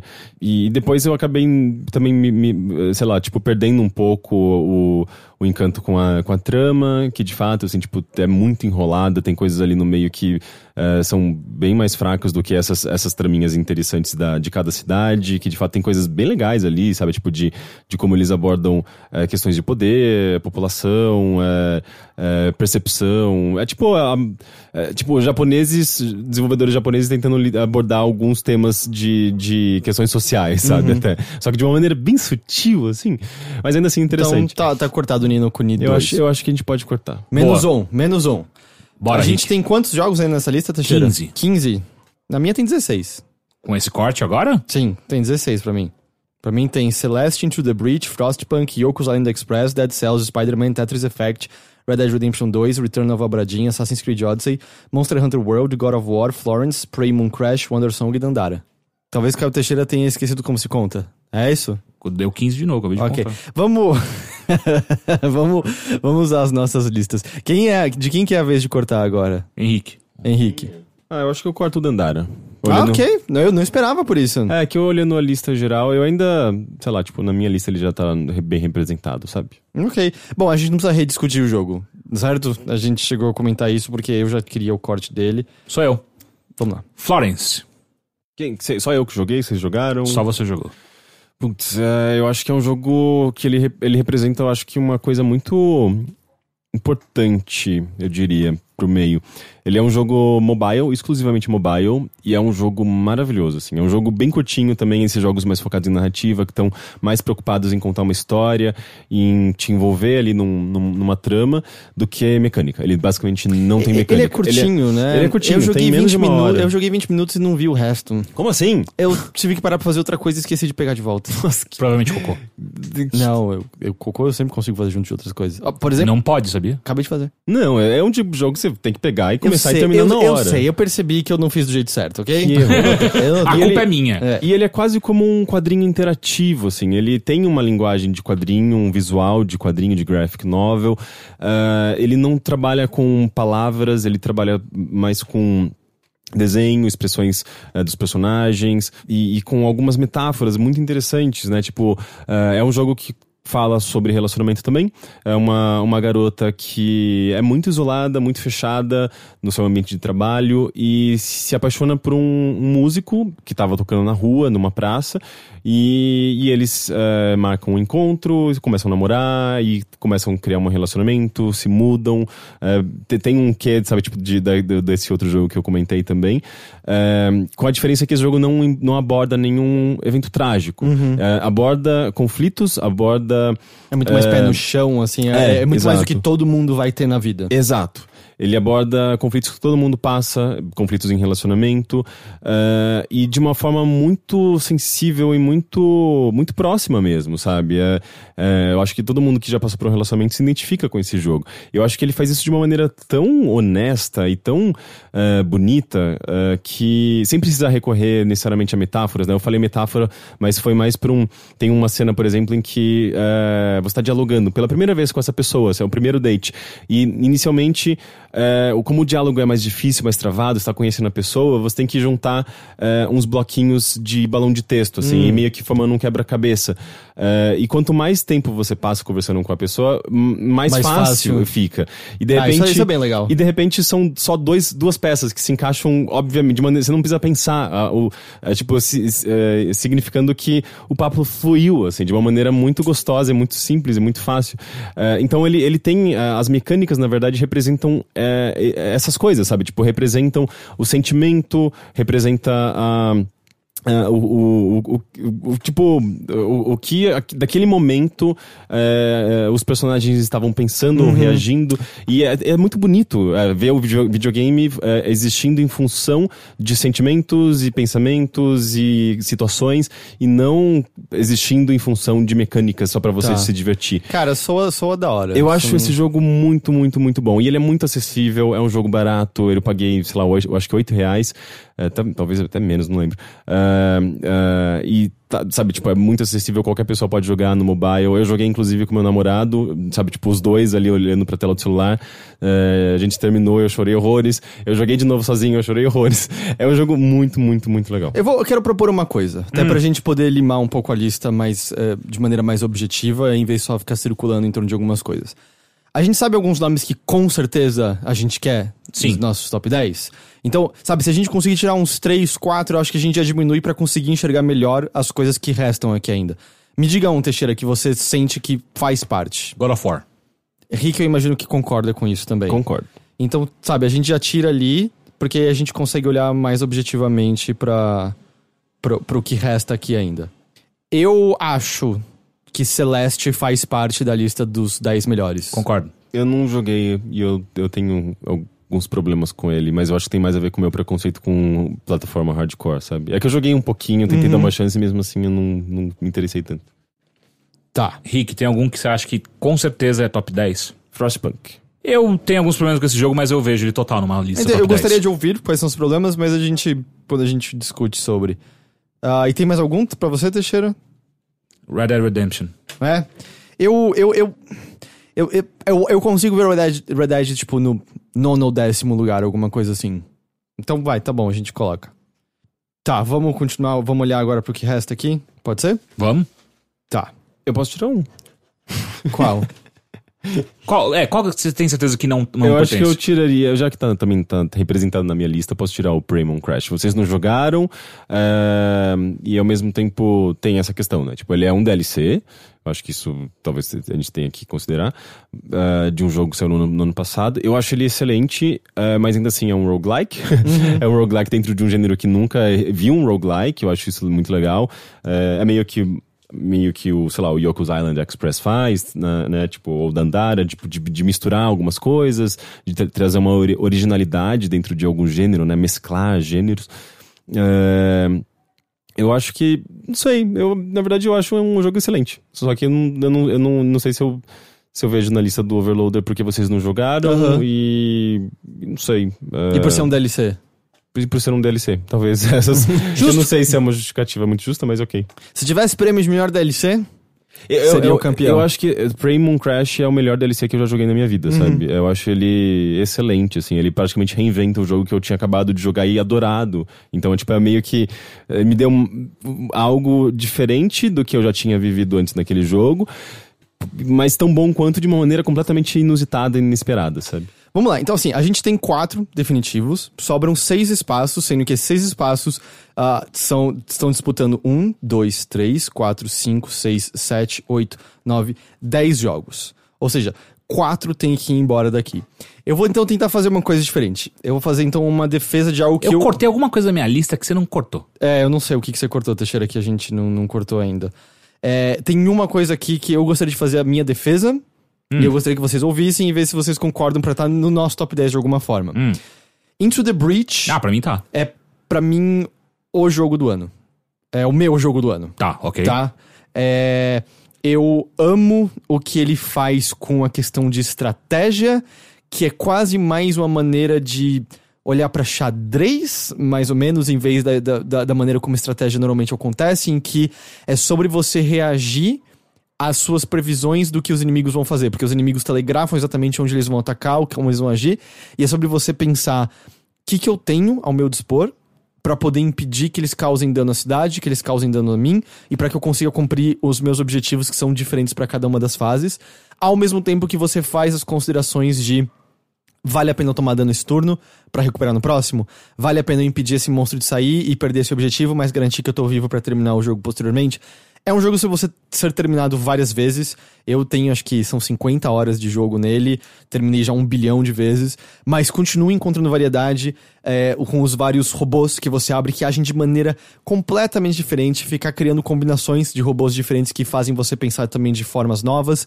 Cumprir os- o- as conquistas dentro do jogo, não pelo completionismo, mas porque elas te obrigam a jogar de uma maneira que você não tá jogando com aqueles robôs normalmente. E muitas vezes fazem você pensar em maneiras de agir que você não estaria pensando normalmente. Ele tem algumas limitações que eu enxergo, por exemplo, uma estratégia extremamente viável é nunca equipe novos power-ups nos robôs quando você pega. Por quê? Porque se você equipa, o jogo inventa situações nas quais eles são necessários pra serem para ser vencidas. Então o jogo é mais fácil se você não equipa. É, mas eu acho que é o tipo de coisa que você percebe depois de jogar 50 horas e, e começar a enxergar a matriz do negócio. É, mas eu. É um jogo ao qual eu ainda retorno periodicamente. É me- aquele meu jogo de tenho 10 minutinhos livre. Eu vou ligar Into the Breach e jogar isso daqui. Eu gosto da estética demais. Eu gosto do, da vibe dele. É, então, assim, eu gostaria que ele estivesse na lista do Overloader de alguma forma, porque acho, que- acho que é o meu. Não, é meu jogo do ano. Ok. Ok? Henrique, tem algum que você defende dessa maneira apaixonada? Não, mas eu tiro o Monster Hunter World. ah, esse eu já tinha cortado. Ah, Ah, é esse que eu já tinha esse. cortado. Então agora saiu definitivamente. Tá. A gente já falou sobre Eu acho que a gente já falou. O jogo é legal, mas ele não me captou Sério como. que depois de todo aquele discurso a gente não tinha cortado ele? Eu- ele, ele, ele é legal, mas ele não me capturou como, como outros jogos dessa lista. É, não, ele cria, ele te- cria situações maravilhosas, assim, tipo de. Ah, mas da- daquela maneira bem videogame, né? Bem tradicional de videogame, assim, tipo de. É, as, as mesmas sensações que a gente acessa desde os anos 80, sabe? Tipo, antecipação, ansiedade, aquela coisa de, ah, de, de luta, de combate. O que de... não é ruim, eu quero Não é deixar claro, isso não. é excelente, Não, dependendo não, é, do jogo. Mas eu tô falando, tipo, o que eu quero dizer é, é, Ele faz muito bem aquilo que a gente já conhece. Também erra exatamente da maneira que a gente já viu muitos jogos errarem, com uma trama completamente desnecessária. é, e, tipo, ah, não sei, ele tem muitos aspectos. É, eu acho que ele, os, os- os erros e acertos bem clássicos de videogame, né? E não sei, eu acho que isso já diz alguma coisa, assim, pra ele não fazer parte da lista. Tem uma outra coisa nessa lista que eu amaria que estivesse na nossa. Eu, eu também posso defender porque é a minha vez. Vamos lá, Teixeira. Return of the Obra Dinn. Era o que eu ia falar. Ótimo. Ok. É, Cara, é, é um- é muito é- foda, pelo é- amor de Deus. É, é- é chocante o que o, o Pope conseguiu fazer em contar uma história de trás pra frente e de maneiras E, diferentes e não só com fixo mecânicas. de trás pra frente, pulando entre É, então, tempos diferentes, é, né? mecânicas inovadoras que a gente não tá acostumado a ver. E, e a maneira de experienciar uma história dessa outra maneira e dos o detalhes que você visual pega. em si é uma coisa completamente diferente. E a maneira como elementos, vamos dizer, não necessariamente terrenos aparecem, sempre te surpreendendo Sim. e sendo chocante e sendo deslumbrante. É, Sem entrar em detalhes, mas tá ligado, Teixeira? Uma cena em que você enxerga de um espaço que existe entre o casco e a parte de baixo do navio, que é um corredorzinho Sim. estreito. E aí você só vê tudo por é uma só janela. assustador. Você só. É é muito genial, porque você pega. Você fala, nossa, eu nem sabia que esse espaço existia no barco. E aí você vê que tem umas janelinhas a caminho dali. E aí você entra na memória daquele corpo morto, porque pra quem não sabe, é um jogo. Eu, a melhor descrição que eu vi é Sudoku da Morte. É, sim. Porque é um jogo sobre você revisitar as últimas memórias de pessoas que morreram, determinando quem elas eram, o que as matou e como elas morreram. Ou melhor, qual, qual foi o destino exato delas. E você montar essa história porque você é literalmente um agente de seguros pra ver exatamente quem vai ter que ser pago ao Sim. final dessa, dessa viagem horrível do Obra Dinn. E esse momento você volta na- nesse, no, no momento da morte desse corpo e você tá nesse lugar super restritivo e você só enxerga o lugar onde todas as outras pessoas estão através de um buraquinho na parede e você olha e fala: Que, pera, porra é aquela que eu tô vendo? E cria uma antecipação, um lance de que, que porra tá acontecendo lá dentro? Meu Deus, meu Deus, eu preciso sair daqui, eu preciso ver. Que é muito legal. E ele inova que tipo de seres mortos você pode visitar o passado. Ele mostra um pouco da. Levemente da questão social dentro do navio de uma maneira interessante quando você percebe que, mano, a maior parte das pessoas não, não tinha nenhum dizer, né, nisso aqui. Era só um monte de, de, de empregado que tinha que seguir as loucuras do capitão e seja lá mais o que for. E você vê meio que às vezes segregação de pessoas da mesma nacionalidade, como eles enxergam outras nacionalidades. E de, maneira, usa- de, e de maneira ainda até mais simples, ele o tempo inteiro fica te lembrando como as aparências não querem dizer o que. Ou o que a pessoa era, ou o que Uhum. aconteceu com ela. Então, o tempo inteiro, quando você tem certeza, tipo, eu sei o que aconteceu com essa pessoa por conta do, do onde tá o corpo, como aconteceu e tal. E aí, se você espera até você ter todos as- os fatos, é, é sempre um negócio, uou, ok, ainda bem que eu não fiz nada. E, e eu, eu acho que ele deve dar um prazer similar ao que, vamos por um historiador tem ao, ao olhar pra certas coisas e tentar reconstruir. Porque tem umas coisas que, tem que você tem que, não necessariamente chutar, mas preencher lacunas com o que você presume, né? Sim. E, e que trilha sonora acompanhando tudo aquilo. Aham. É, é, eu, eu acho que tem que estar na lista do Overloader. Sim, Return of eu concordo. Eu, eu, eu joguei pouco ele, na verdade, eu tive uma certa dificuldade, porque eu vi você jogando no, no vídeo de gameplay que a gente gravou, daí eu rejoguei aquele pedaço eh, com meu namorado, a gente avançou um pouco, mas a gente não, não eh, desvendou algumas coisas, a gente empacou, porque eu acho que esse jogo jogando de dois, trocando controle é meio complicado, porque você deixa de reparar em algumas coisas. Mas ele não, você não vai preencher todas as informações de cara já. Ah, não, mas a gente não preencheu nenhuma. Ah, A nem, gente- a nem gente- como eles morreram? a gente, a gente não preencheu a informação que a gente preencheu no vídeo, pra você ter uma ideia. Porra, bicho, mas não. aí também, Aí né? vocês E- estavam distraídos. Então, mas é, eu acho que aconteceu isso. Depois eu joguei de novo do começo. Eu joguei pela terceira, sabe? Eu passei Uhum. pela terceira vez. Daí eu fui entendendo melhor, mas daí eu tipo, já tava meio cansado e acabou, tipo. Eu acho que ele é um jogo jogado melhor sozinho do Sim. que ao lado de outra pessoa. E de preferência de fone de ouvido. É. Bem ele tá. concentrado. Então a gente tem um, dois, três, quatro, cinco. A gente tem seis jogos na nossa lista. A gente tem que pegar quatro de- do- dos que restam aqui do, do monte. Pode tirar um? Ah, Tetris Effect. você acha que ele não pertence à lista dos 10 melhores? Ele tá na minha lista. ah, eu acho que. Bem, é Tetris, né? É um jogo que a gente já conhece. Ele. ele ah, não inova muito, digamos assim, dentro do, da mecânica de Tetris. Ele até tem algumas novidades, tem algumas coisinhas novas que tornam o jogo. ah, dão uma- umas dinâmicas diferentes pro, pra Tetris. Eu acho que ele é um pacote perfeito, assim, tipo, em termos de Tetris, sabe? Tipo, como ele pode. O que, que o Tetris pode oferecer, como ele pode ser reimaginado sem deixar de ser aquilo que a gente já conhece. É, e além disso, é um jogo lindo, com uma trilha sonora maravilhosa, com é, uma ambientação, tipo, a maneira como ele vai, vai é, transitando em diferentes ambientações, vai envolvendo a gente numa relação de, de jogo, música, é, positivo, som. positivo de uma maneira sincera que coisas não conseguem normalmente ser em 2018. Exato, verdade, né? Ele tem uma, uma vibe muito. ah, não sei, ele consegue fazer a gente pensar em coisas que a gente tava talvez um pouco desconectados por conta da realidade, né? Da, da nossa realidade de 2018. E. E é um jogo bastante especial, eu acho.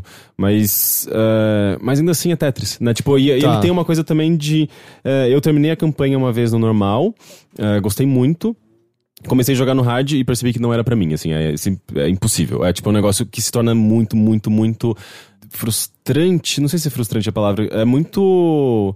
é, se torna um bloqueio, né? Tipo, porque eu não conseguia avançar, assim, da primeira, segunda fase, assim, tipo, é um negócio só pra profissional mesmo. Entendi. E, e, a- e a- e o resto do- das outras modalidades são meio, meio bobinhas, não sei, assim, tipo, você joga um pouquinho, ah, você entra lá no final de semana pra saber quais são as, as modalidades que estão sendo ah, jogadas coletivamente pra você atingir e ganhar um avatar, Disney, whatever lá, tipo, é meio que são umas recompensas meio bobinhas pra tentar fazer você ficar jogando de novo, de novo, mas pra mim não funcionou muito bem, sabe? Tá. Eu só, só antes da gente cortar totalmente, queria ouvir, Teixeira, tem alguma outra grande defesa que você faria dentre os jogos que estão nessa lista? Talvez Dead Cells. Eu tava pensando nele também. É. Dead Cells é. Eu am- amo Dead é, Cells. eu gosto muito, apesar de. depois que eu sentei com um joystick na mão e finalmente entendi aquele jogo e, ah, e consegui passar e evoluir de fato, ah, e, e ficou claro também pra mim qual era o combo que eu precisava ter pra conseguir evoluir mais rapidamente e tal. Ele é um. É um puta jogo bem feito, é, né? ele é. Ele, o, ele é um da- daqueles casos onde o Early Access fez bem. Ele envelheceu como um bom vinho no Early Access e quando ele chegou pra galera ele já tava, ó, num ponto. Obviamente que é, é, é, patches aconteceram, melhoraram ainda mais algumas, algum- alguns loots, é, enfim.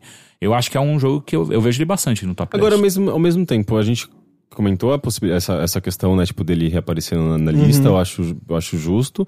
É, mas a gente também já deu bastante destaque pra ele no, no ano passado. É, mas ao mesmo tempo, ano passado ele não entrou na lista porque eu não tava feliz com algumas coisas que tinham sido feitas no Early Access. E só você tinha jogado, eu acho, ano passado. E aí até o aqui, eu acho que eles corrigiram tudo. Eu acho que o ritmo do jogo se tornou melhor. Foi adicionado uma série de, de diferentes maneiras de você explorar aquele mundo, né? Você tem muito mais passagens pra cenários diferentes que mudam a maneira como você estrategicamente encara aquilo. Eu não sei, talvez o erro tenha sido a gente ter considerado ele no passado enquanto ele tava em Early Access ainda. Talvez esse tenha sido o erro. Porque, pra mim, ele é. Cara, pra mim, se bobear, ele é dos cinco melhores, nem dos, só dos 10 melhores Ele desse tá ano. nos meus cinco melhores. Então eu, eu acho que eu não veria como cortá-lo dessa lista. Entende? É, a gente colocou Dead Cells então? Ó, a gente não botou nas posições, só pra deixar claro pra todo mundo. Com isso, a gente tem um, dois, três, quatro, cinco, são seis jogos, sendo que a gente tem que escolher mais quatro, e a gente tem a lista de Yoku's Island Express, Spider-Man, Assassin's Creed Odyssey, Florence e Wonder Song. Um, dois, três, quatro, cinco, seis. Ah, não, mentira, sete. A gente tem que pegar três dessa lista. Fazer aqui uma sugestão, Hum, ouvir de vocês. hum, hum. E se dessa, Começou os joguinhos, hein? se dessa lista de três, eu, eu cedo Yoku's Island Express, ele não entra. A gente pega Assassin's Creed Odyssey, que me é muito querido. Florence, que é muito querido pro, pro Rick. E me parece que o outro jogo que entraria aqui seria Spider-Man. Eu acho que Spider-Man tem que entrar. E aí a gente cortaria o Wonder, Wonder Song, Song. também. Ai, que coisa horrível, gente. não se faz isso com ele, ele é tão simpático. Mas a gente tá botando Florence na lista. Sério? Porque representa um você site, bastante... é, um site com Florence na lista. Mas não tem The Killers. O que que é The Killers? É uma, é uma banda. ah, não, tá, eu sei. Florence The Machine e o The Killers. Ah, hum, hum, acho que você acabou de perder o Florence também. Mas não assim, tem, ó, não tem mais nenhum que a gente pode tirar. Olha, olha aqui, ó, Assassin's Creed Odyssey. Cara, eu legitimamente gosto demais de Assassin's Creed Odyssey, mais do que alguns jogos que a gente botou em definitivo na nossa Red Dead lista. Redemption 2. A gente botou em definitivo na lista. A gente já cortou, se você não tirou ele ainda, você tá comendo música. É. Eu, Ó, eu ouvi e- dizer que o Heitor falou muito mal desse jogo. Não, sim, sim. Eu, eu, por mim é coisa assim, eu acho que ele é o talvez o décimo na lista. Ele me mandou um vídeo nesses dias dizendo assim: Red Dead Redemption 2 design is outdated. É um vídeo excelente que tem circulado e bate com muitas das críticas que eu tive, que é ah, eu acho que o, o que o mundo aberto é é uma entidade à parte da estrutura das missões, que são missões, no geral, meio chatas, extremamente rígidas e que não exploram em nada o mundo que foi construído ao redor. Mas eu amei vagar naquele mundo. Eu amei experienciar a natureza que a Rockstar ali criou. Eu tenho problemas um pouco com a história também. Eu acho que ela tem um ritmo problemático. Eu acho que ela é nada sutil. Mas eu amo todo o arco final daquele jogo. Como o outro Red- Dead também, o primeiro. E. Então, assim, eu não tô dizendo de maneira nenhuma que Red Dead Redemption 2 é o melhor jogo do ano. Dependendo dos argumentos que você fizessem, eu até entenderia nem botar na lista dos 10 melhores. Eu tô vendo Red Dead como décimo, como nono. Mas eu entendo estar na lista porque eu sei que é uma coisa técnica e volta e meia técnica é, é visto um pouco reduzido em relação a outros méritos artísticos.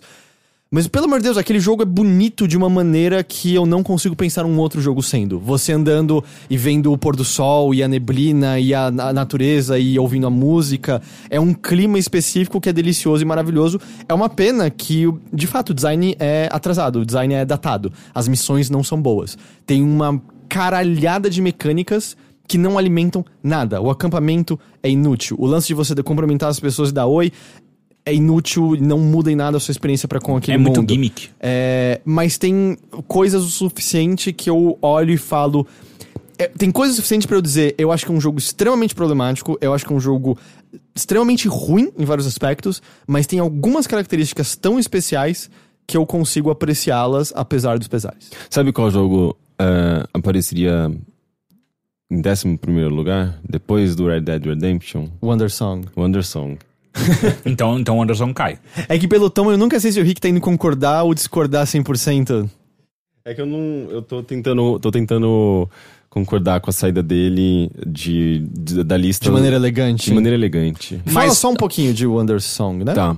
Desculpa, Teixeira ia falar uma coisa eu Ah, cortei. não, que eu já ia cortar o Yokus lá também. Ah, não, o Yokus a gente cortou já. E eu já falei Cortou? sobre ele. Sim. Oh, meu Deus. Tinha sido essa a concessão Mas que a e gente- agora? Ué, Poxa, gente, vocês não têm coração. como assim a gente não tem coração? Tirando os jogos mais bonitinhos e fofinhos. Não, eu amo Yokus. Só vai ter jogo de metaleiro nessa Cara, lista. eu que amo- isso? Eu, eu amo o Yokus, mas a, gente tá fazendo uma concessão pra lista do site como um Eu todo. tô achando que vocês perderam a empatia, a humanidade. Bicho, tem Florence. Saca? É só Mas isso. Só Florence. Só Florence? Só Florence. Cara, tem Celeste, É? tem Frostpunk, tem Into Into, the, the Breach, Breach. tem Return of Obra Dinn. Tá animal essa lista, como assim? Vocês querem tirar Spider-Man e botar Yokus Land Express? Não. Tá vendo? A gente tá representando o site, o Teixeira gosta de Spider-Man. Não, eu quero ouvir seu argumento, eu não quero ouvir sua Não, eu, desistência. eu tenho a minha lista, minha lista linda, só tem eh, Walking Simulator. Você, você botar a lista do Rick no chão, ela anda sozinha. É, não, mas seriamente, você não tem nenhum argumento a fazer, nenhuma... Não, não, tudo bem. Eu, eu, eu aceito. Então a gente tem a nossa, a nossa lista top 10. Deixa eu defender, pelo menos, o Ah, Anderson. você quer É, defender? eu quero ouvir de Óbvio. Wondersong. Assim, tirando que tem um vídeo inteiro sobre você defendendo o Wonder Song no Sim, mas tem site gente no que YouTube. não, não vê vídeo, não sei porquê. Nosso canal é maravilhoso. Tem gente que é cega. Onde é o nosso canal? É, no YouTube. youtube.com barra overload. Muito obrigado. É, ponto .com? Ponto .com? É, É, ponto ponto com. com. É, Wonder Song é um jogo. ah, ele é um jogo de narrativa, basicamente. Ele é um jogo tipo de plataforma, se você pensar em termos de como você joga, né? Tipo, ele, ele é um jogo de plataforma 2D, mas ah, você eh, não tem muita ação, você não enfrenta inimigos, você não tem eh, golpes e tal. Você, na verdade, interage interage com personagens e, na verdade, quando tem ação nesse estilo mais tradicional, ele tá tirando sarro dessa ação, assim, tipo, é meio que eh, quase que uma, uma sátira de jogos tradicionais de aventura. É, em que você tem um herói que faz muitas coisas matando monstros, e, enfim, tipo, ele meio que faz um comentário sobre é, esse gênero que é o, provavelmente o gênero mais comum de videogames. Sim.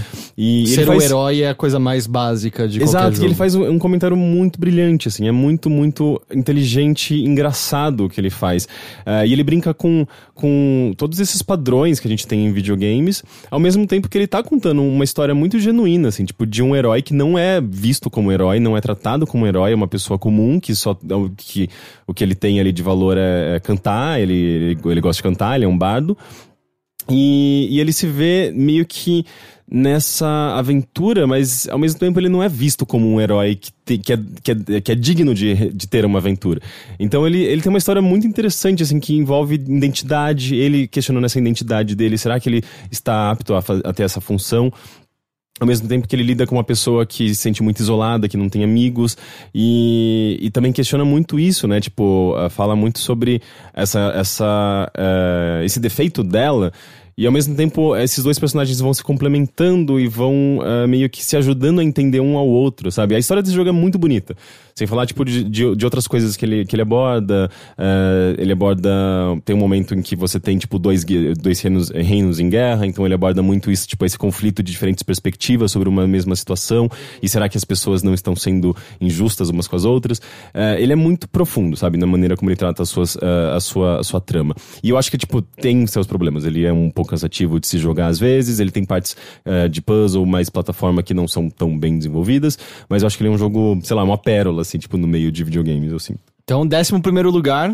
A uni- única posição que terminamos até agora. Décimo primeiro lugar, Wonder Wonder Song. Song. Então, olha, os 10 melhores jogos de 2018, ainda sem uma ordem definida, Que eu acho que é onde vai mora a treta.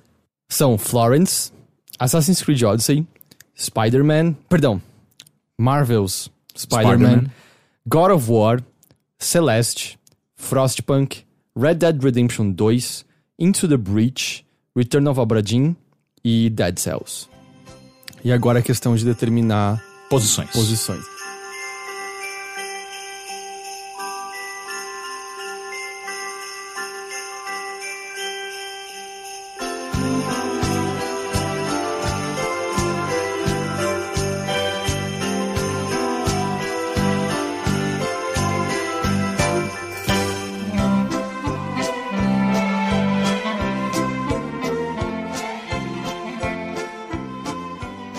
Situação então é: nós temos a lista desses 10 jogos e precisamos então botar em alguma ordem.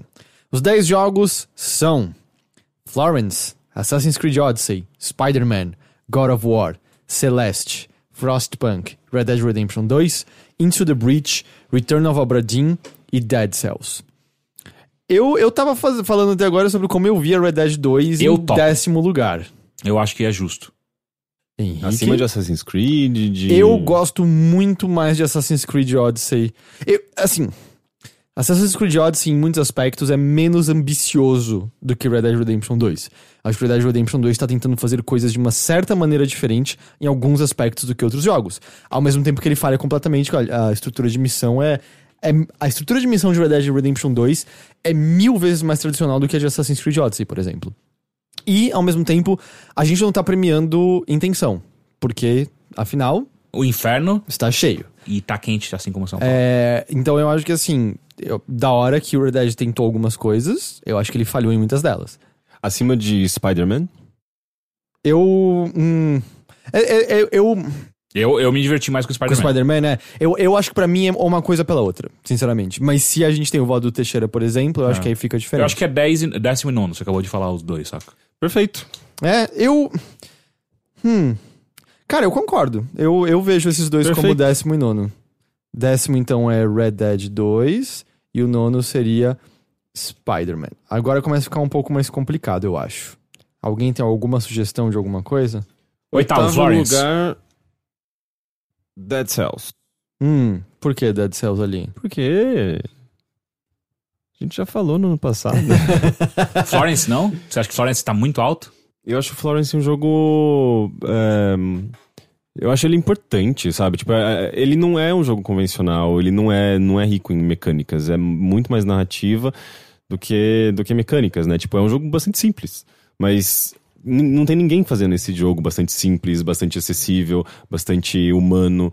É, então ele tem. Eu acho que o. o- eu acho que ele, ele, ele mereceria uma posição um pouquinho maior pelo fato de que hum, tem pouquíssimas coisas como ele, eh, tipo, atualmente, e que eu acho que essa. eh, ele é um exemplo de um, talvez uma coisa que a gente vai ver com muito mais frequência no futuro, sabe? Quando os jogos forem mais acessíveis, acessíveis e jogados por, sei lá, tipo, pessoas que estão jogando jogos não apenas pela diversão, mas também pela história, pela narrativa, pela, sei lá, para ser para ser ter contato com aquilo que a gente bus- busca em cinema, em outras Só, mídias. antes da gente bater o martelo assim, eu, eu proponho uma coisa. Por exemplo, pra vocês dois, God of War tá entre os cinco melhores. Sim. Eu acho que sim. certo? Celeste tá entre os cinco melhores. Sim. Então, com isso, eu- a gente já fez isso outros anos. Eu acho que com isso a gente consegue ir reduzindo os jogos que a gente acha que sequer estão concorrendo no oitavo, sétimo e sexto lugares. Não é Assassin's Creed o próximo? Cara, hum. Talvez, talvez, talvez. Eu, eu, eu veria Assassin's Creed Odyssey. É, eu fico entre. Eu, eu falei Florence, mas eu fico entre Assassin's Creed e Dead Cells. Você gostou mais de Assassin's do que Spider-Man também? Sim. É, eu também. É, mas é. É porque, por exemplo, eu, eu gosto mais. Tipo, tirando Florence, que é o que eu não joguei, eu gosto mais de Frostpunk, eu gosto mais de Into the Breach, eu gosto mais de Return of Obra Dinn, eu gosto mais de Dead Cells, eu gosto mais de todos esses jogos que eu gosto de Assassin's Creed Odyssey. Então, pra mim, faria sentido ver o Assassin's Creed Odyssey ali em oitavo. Nenhuma oposição? Não. Não? Então, ok, a gente tem o nosso, o nosso oitavo lugar. Sendo que a gente já sabe dois que estão pra gente entre os cinco melhores. Ahn, agora começa a ficar um pouco complicado. Não, Dead Cells, cara. Você acha que Dead Cells ali, você prefere Dead Ce- você prefere Obradinha a Dead Cells? Sim. Sim, eu acho que eu também.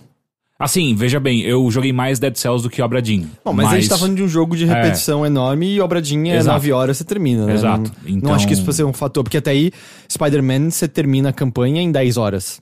Sim. Fazer 100% é 22, 23 horas. Então, não é. Se for por número de horas, é, o Assassin's Creed Odyssey é o primeiro e seguido de Red Dead Redemption 2. É, então, então, só tô vendo assim. É... Mas, é que- ok, mas uma coisa que eu quero que a gente veja como grupo. Eu amo Into the Breach. Vocês não tanto.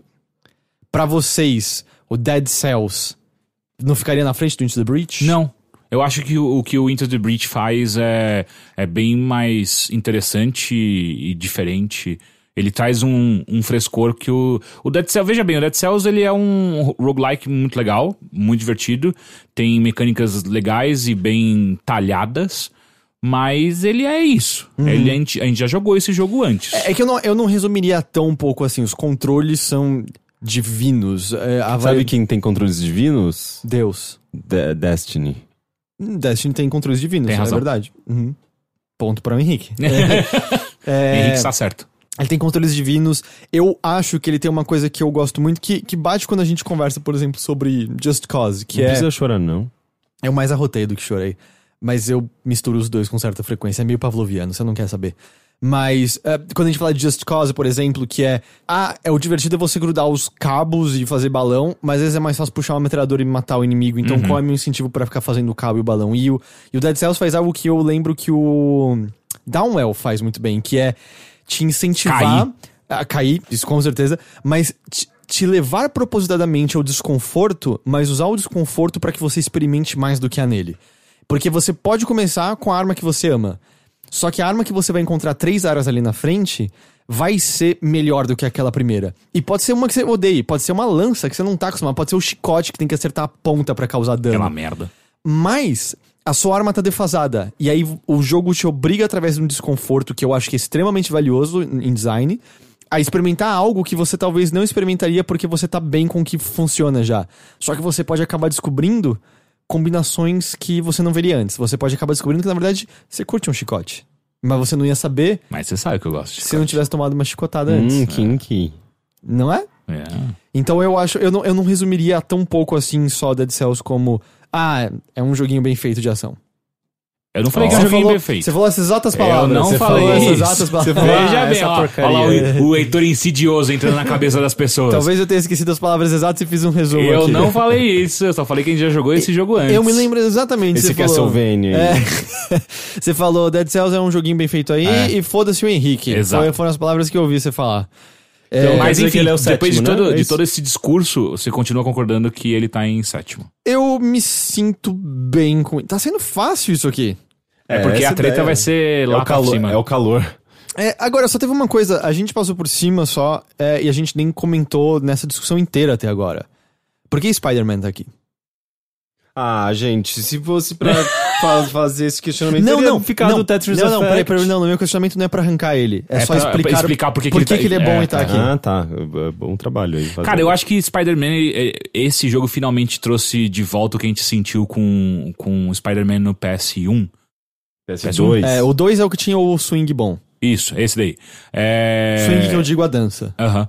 Ele, ele conseguiu fazer isso de novo. E que algo que parecia que, por algum motivo bizarro do universo, que a gente nunca mais parecia que a gente ia conseguir fazer um jogo bom É dele. que- é que foram três seguidos, né? No PlayStation 2, as pessoas ficaram meio cansadas, eu acho. Sim. Cara, ele teve, né, teve na- no 360... Não, teve... Ah, é verdade, teve o Shattered não sei o quê. Não, mentira, teve no Xbox One, teve o do segundo filme do Garfield.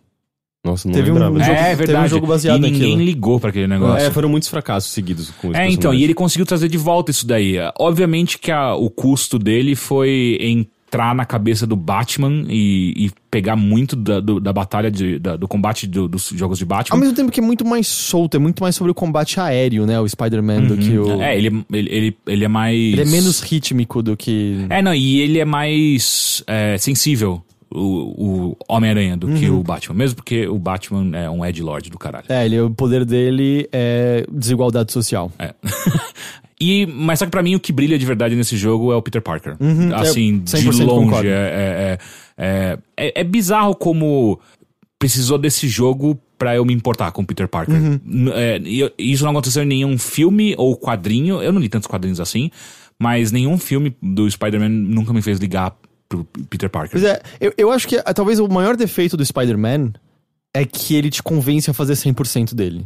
E o É, jogo... te convenceu, é, é não me é é convenceu muito- não. Ah, bom, é, tá, me convenceu. Mas eu Não, acho quando eu cheguei naquela missão onde eu tenho que ficar jogando é, vacina pra peixe, eu falei, pa, parei, parei. é clássico do Homem-Aranha. Nossa, meu irmão, aquilo me deixou pistola. É, mas é. Porque o lance é. Nenhuma mecânica que ele tem é boa o suficiente pra aguentar 20 horas. O combate já é chato Uhum. ao final da campanha normal, porque ele não é profundo o suficiente. Sim. É, balançar pela cidade é meio que legal do começo ao fim, mas as missões aleatórias que aparecem começam a se tornar repetitivas. Mas é, o Peter Parker é muito legal, ele é, ele é uma boa pessoa de uma maneira que eu acho que não existem. Sim. Eu gostaria que o jogo tivesse sido mais ousado na trama. Exato, e usar mais o Peter Parker, usar mais ele fora da, do, do Homem-Aranha. E eu sei que boa parte das pessoas que, inclusive, podem estar escutando a gente, vão discordar disso, porque, ah, eu quero mais é me balançar tal. Mas, cara, Mas- o, o Peter Parker eh, mostrou uma, uma faceta nesse jogo e até mesmo os conflitos que ele passa que, e uma vulnerabilidade que, cara, você não vê nenhuma outra mídia do, do Homem Pelo menos, de novo, eu não li. E, É, e- e é engraçado porque os momentos que permanecem comigo daquele jogo é o Peter como Homem-Aranha tentando descobrir onde tá o caminhão de lixo que levou as coisas dele porque ele foi despejado, Uhum. enquanto conversa sobre pizzarias de boa qualidade com o cara que trabalha no, no lixão. Sim, sim. Ou o momento em que o Homem-Aranha tá ensinando autodefesa pro Miles Morales num beco com. O momento que o tipo de heroísmo que o Peter barra Homem-Aranha tem. É spoiler, o Peter Parker é o Homem-Aranha Sim. É, o tipo de heroísmo que ele tem não é sobre só salvar vidas, porque não é só isso que significa tornar a vida das pessoas melhores. É, é sobre a vida, é sobre viver em si. É sobre dar essa lição pro Miles Morales sobre se defender.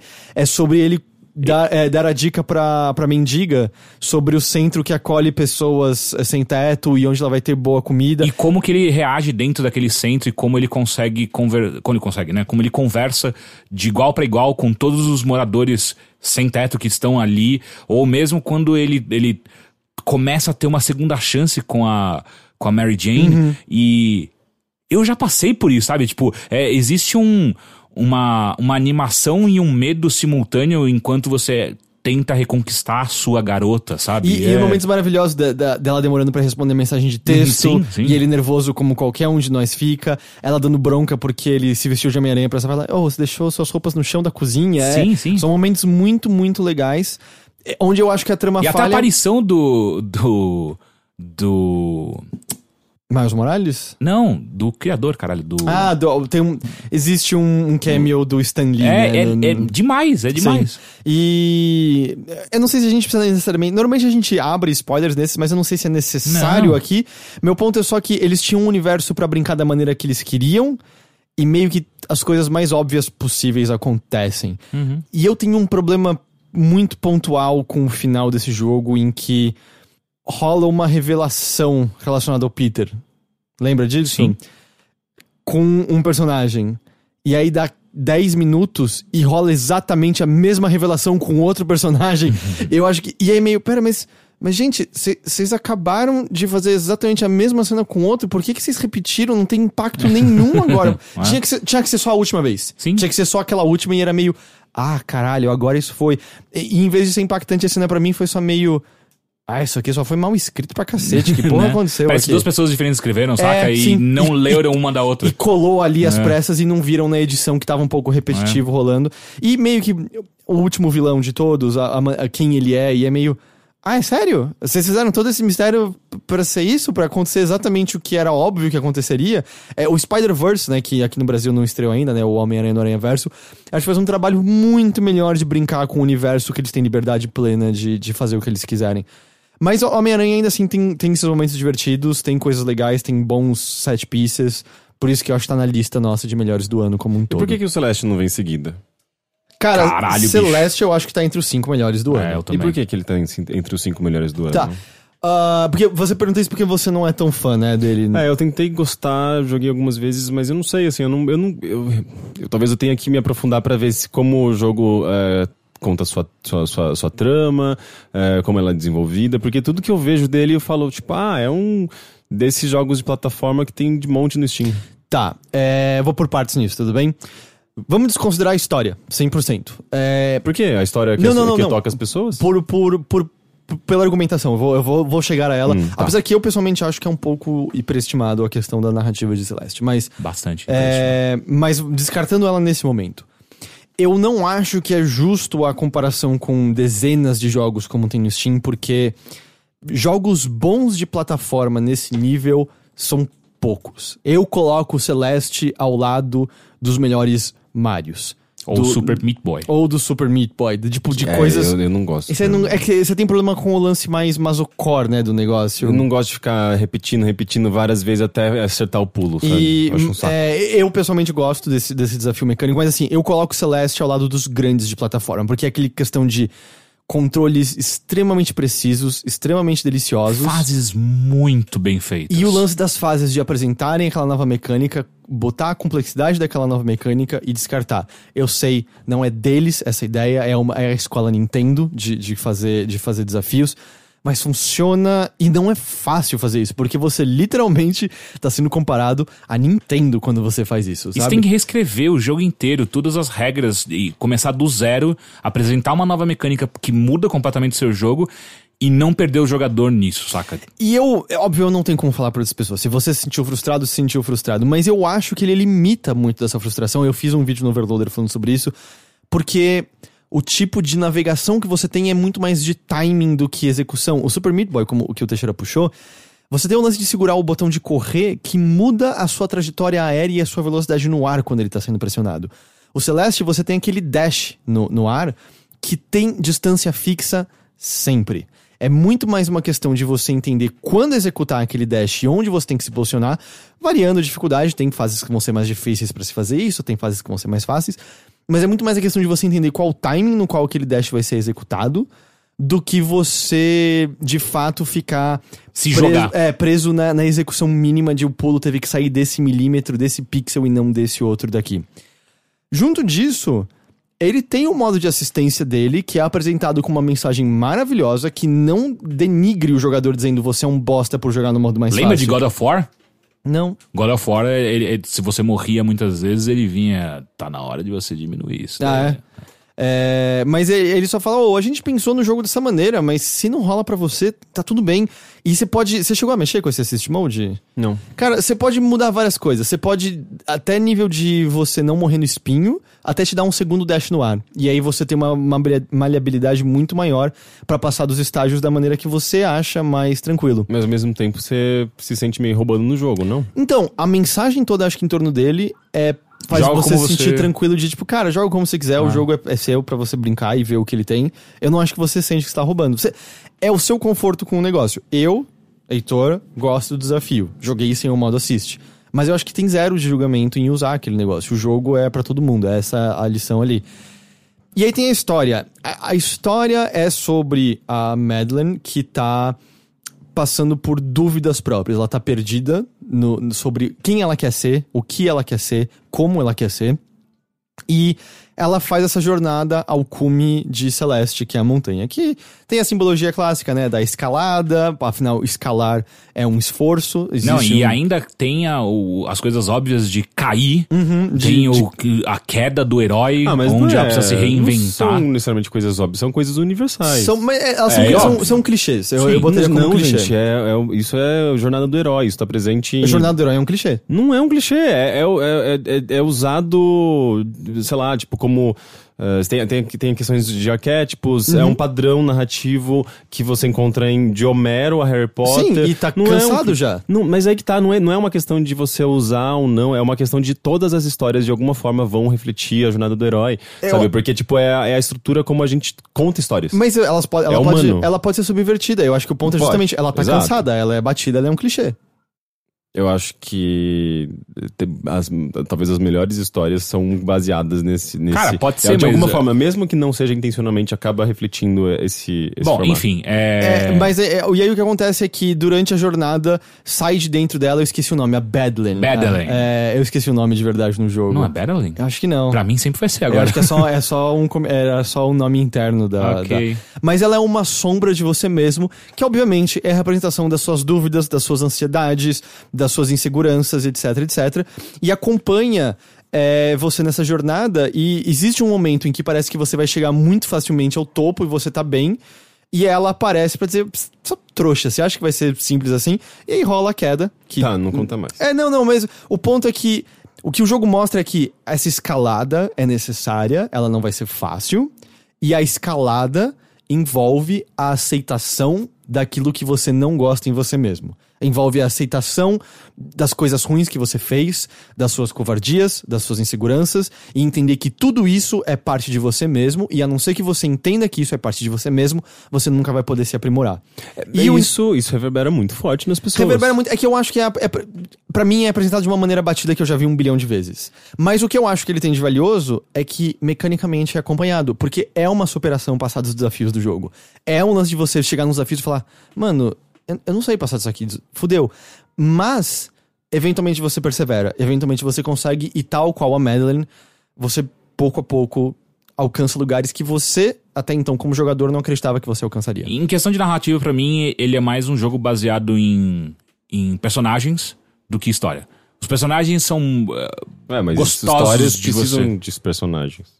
Sim, só que a história em si não é a melhor história. Os personagens são muito. Eu, eu gosto Você gosta muito. do Theo? de- Gosto, gosto muito do Theo, gosto muito do, do maluco lá do Do hotel. hotel, eu esqueci o nome dele. É, é, eu gosto da vovó, eu, eu gosto de, de todos os É a personagens que vovó aparecem. Juju. Não, é a Não. vovó Juju, infelizmente. Sa- mas... Sabe que o cara do hotel tá no, no Undersong? É o Hotel Budapeste? Não. Não. Mas o Ah. personagem tá no Undersong. Tá? É, Legal. o que ele acabou de falar. É. O- Eu percebi que eu tinha que repetir porque o Rick não tinha prestado atenção. Eu conheço já bem demais a figura. É, Eu sou tipo o Spider-Man, que precisa de dois, duas revelações pra, pra, É. pra bater. É, então, pra mim, é isso, sabe? Tipo, o, que eu- o que me encantou mais do que a história em si, de como que esses personagens vão de- do ponto A ao ponto B, é a apresentação desses personagens. Eu acho que eles têm ah, características e, e motivações interessantes e legais. O humor do Theo, pra mim, é on point. E aí. Então, pra mim, é onde ele brilha é isso, saca? Então. Co- Complementando o que o Heitor falou, pra mim é, é- é um jogo que.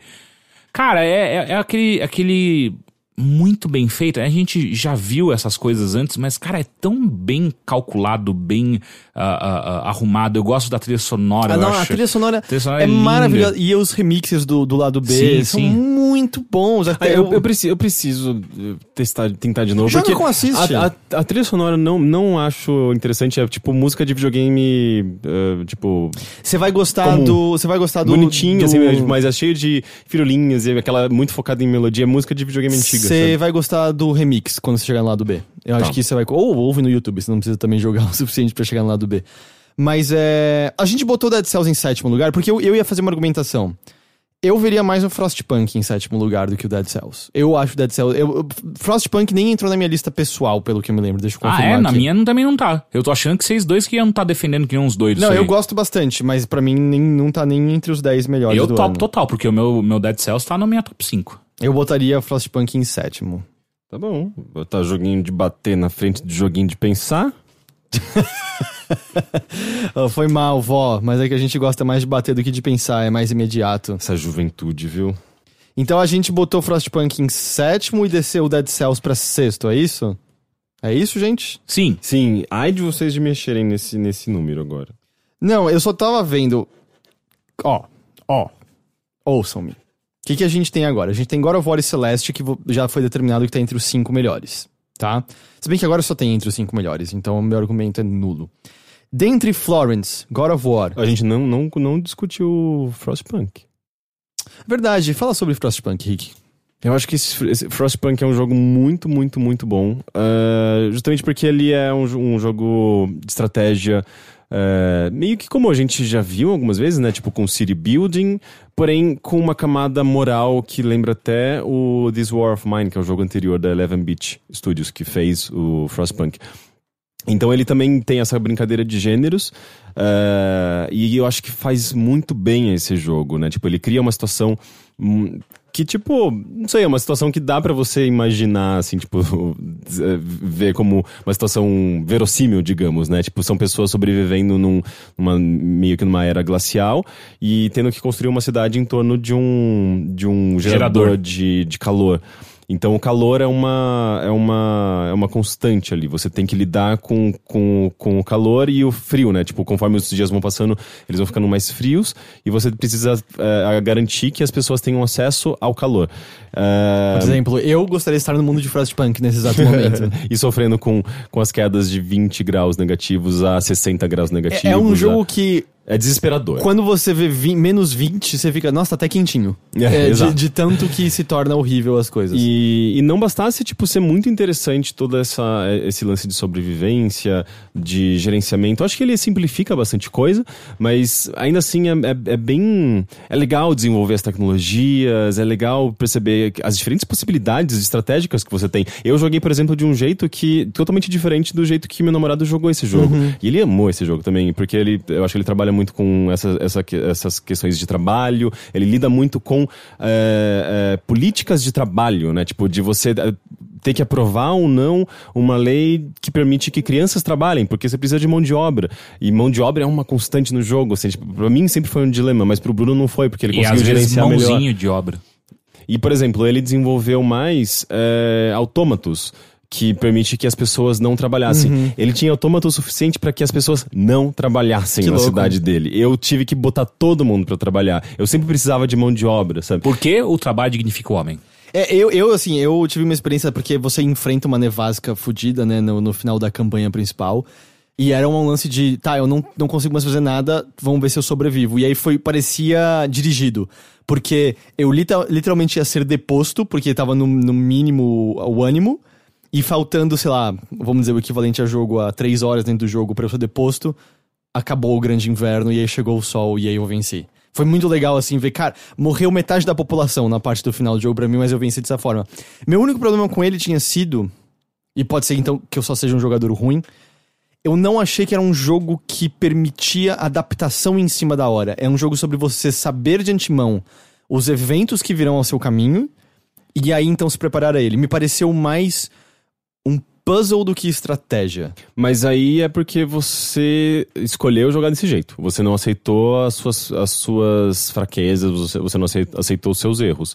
E daí você ia lá e recomeçava um jogo é, não, mas é porque eu, eu, dava, eu dava game over. Mas qualquer jogo é assim, na verdade, né? Tipo, se você jogou uma vez e foi mal e jogou de novo, você vai melhor. Não, então, mas é que, por exemplo, qu- quando vem um grande evento que ele diz, oh, você vai precisar de X coisas, Y outros e W outro pra sobreviver, foi meio, ah, eu tava bem até aqui. Mas agora que a partir de tal hora vai rolar isso, não tem mais tempo hábil pra eu me preparar do jeito que o jogo quer. E Ah, aí eu sim. tinha que voltar do começo. E isso foi um pouquinho frustrante, que é, ah, não existe uma decisão. Eu, eu cheguei até esse ponto tranquilo.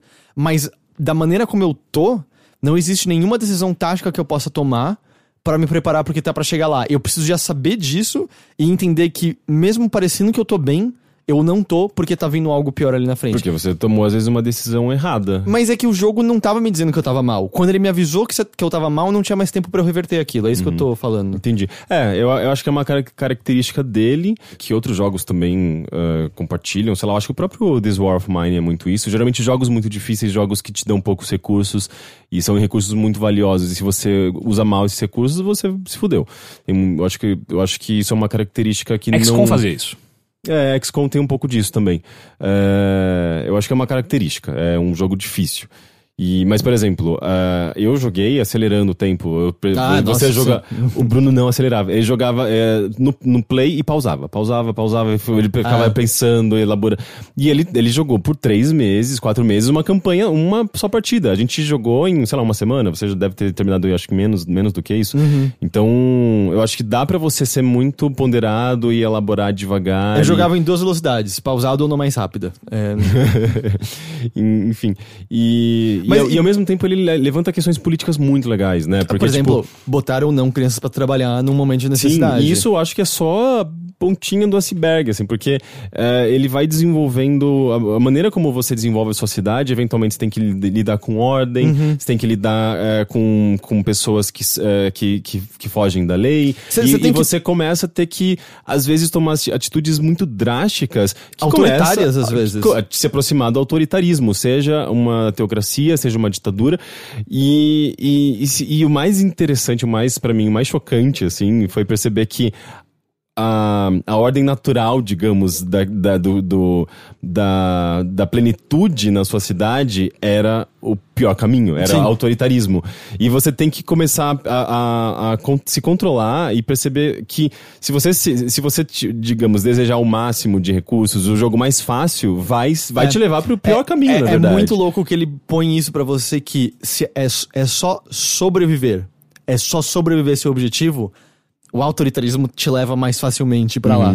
É, eu consegui terminar sem cruzar a linha, como ele coloca. Eu consegui, sem- mas era, tinha horas que era muito, tá, mas se eu clicar isso aqui, eu vou resolver esse problema 100%. É, é só arrancar o braço todo mundo. Tem E- problema nenhum. Eu acho que vira uma coisa. Eu amputava muitas pessoas, também. de fato, é. E, e vira uma coisa que ele faz. Ele põe isso de uma maneira legal. É, legal no sentido de fazer esse questionamento duro pra você, né? É, As E- ondas de imigrantes, por exemplo, né? Eu você- tive que deixar pessoas morrerem de frio do lado de fora da cidade, porque era meio. Todo mundo vai morrer se eu, não, se eu, se eu deixar eles entrarem. Eu sinto que a gente. É é um jogo que, de uma maneira muito interessante, muito instigante, faz com que a gente reflita sobre coisas do mundo real mesmo, sabe? E, e é um jogo que tem bem- sido bem legal. atualizado. Ele É, ganhou novas verdade. modalidades. Ele tem outras campanhas além da primeira. Ele ganhou, acho que, um modo infinito. Agora, inclusive, você pode ser simplesmente o Trump. E então é por isso que ele é o nosso sétimo melhor jogo de 2018. Tá. Né? A gente já terminou. Nossa, que triste, depois dessa defesa toda. Em vez de ser o terceiro, o quarto ou o sétimo, Você acha que ele é tão melhor que isso? eu acho ele brilhante esse jogo, mas tudo bem. Não, isso aqui é uma democracia. A gente não cruzou a linha do autoritarismo ainda. O Teixeira mas tá eu- prestes, mas. Mas, se eu quiser, sei eu posso arrancar seu braço. Vai ser difícil. eu sei que vai ser difícil, então vamos, vamos continuar. A gente colocou em sexto até agora o Dead Cells, que todos, todos gostamos muito, a gente já, já falou sobre. E aí, então, a gente tem coisas como Return of Obra Dinn, the, agora, o bicho começa a pegar. Into the Breach Florence. É, eu acho que o Florence pode entrar. É, porque eu também, eu também ent- entenderia o Into the Breach entrar ali em quinto. Porque você gosta muito de Florence, o que você falou parece muito legal. Eu amo Into the Breach, mas acho que ninguém ama no nível que eu amo ele aqui. É, eu, eu- eu acho que eu colocaria Florence em seguida, porque assim, o- apesar de todas as, as conquistas de Florence, ele é meio. Ele é um jogo reduzido, né? Um jogo de 40 minutos. E, e acabou. É meio uma historinha. É como se fosse um curta, né? Tipo. é, Eu acho que tem relevância nisso. Eu acho que não é porque ah, você jogou por, sei lá, um pouquinho ali. ah, que. Você tá me falando que um curta nunca vai ganhar um Oscar. ah, Tem é, a categoria de curta, tem tem? Mas que nunca vai ganhar um Oscar de melhor filme. Nunca. eu, eu não acho que, tipo, isso seja. Tire a importância dele, sabe? Tipo, o fato dele ser um jogo pequeno e praticamente sem nenhuma diferença se você jogar de novo. Se bem que eu joguei duas vezes. Eh, e dá pra fazer coisas diferentes, sim. Eh, mas. Mas eu não sei, eu acho que, tipo, ele, ele ainda assim, ele é meio que reduzido, sabe? Perto de- das outras grandes produções e tal, eu acho que ele poderia entrar em seguida. Tá bom, então quinto a gente tá colocando Florence. Mas acho que diante do que a gente falou, Into Quarto. the Breach seria o, Into- seria o quarto. É, E aí nos resta pro terceiro, segundo e primeiro, God of War, Esse Celeste... top 3 eu, eu tô impressionado. Ó, eu vou, vou jogar o que eu tô sentindo, apesar que eu quero ouvir vocês falarem de God of War, tá? Tá. Porque a gente já falou de Celeste, a gente falou já de Return of Obra Dinn.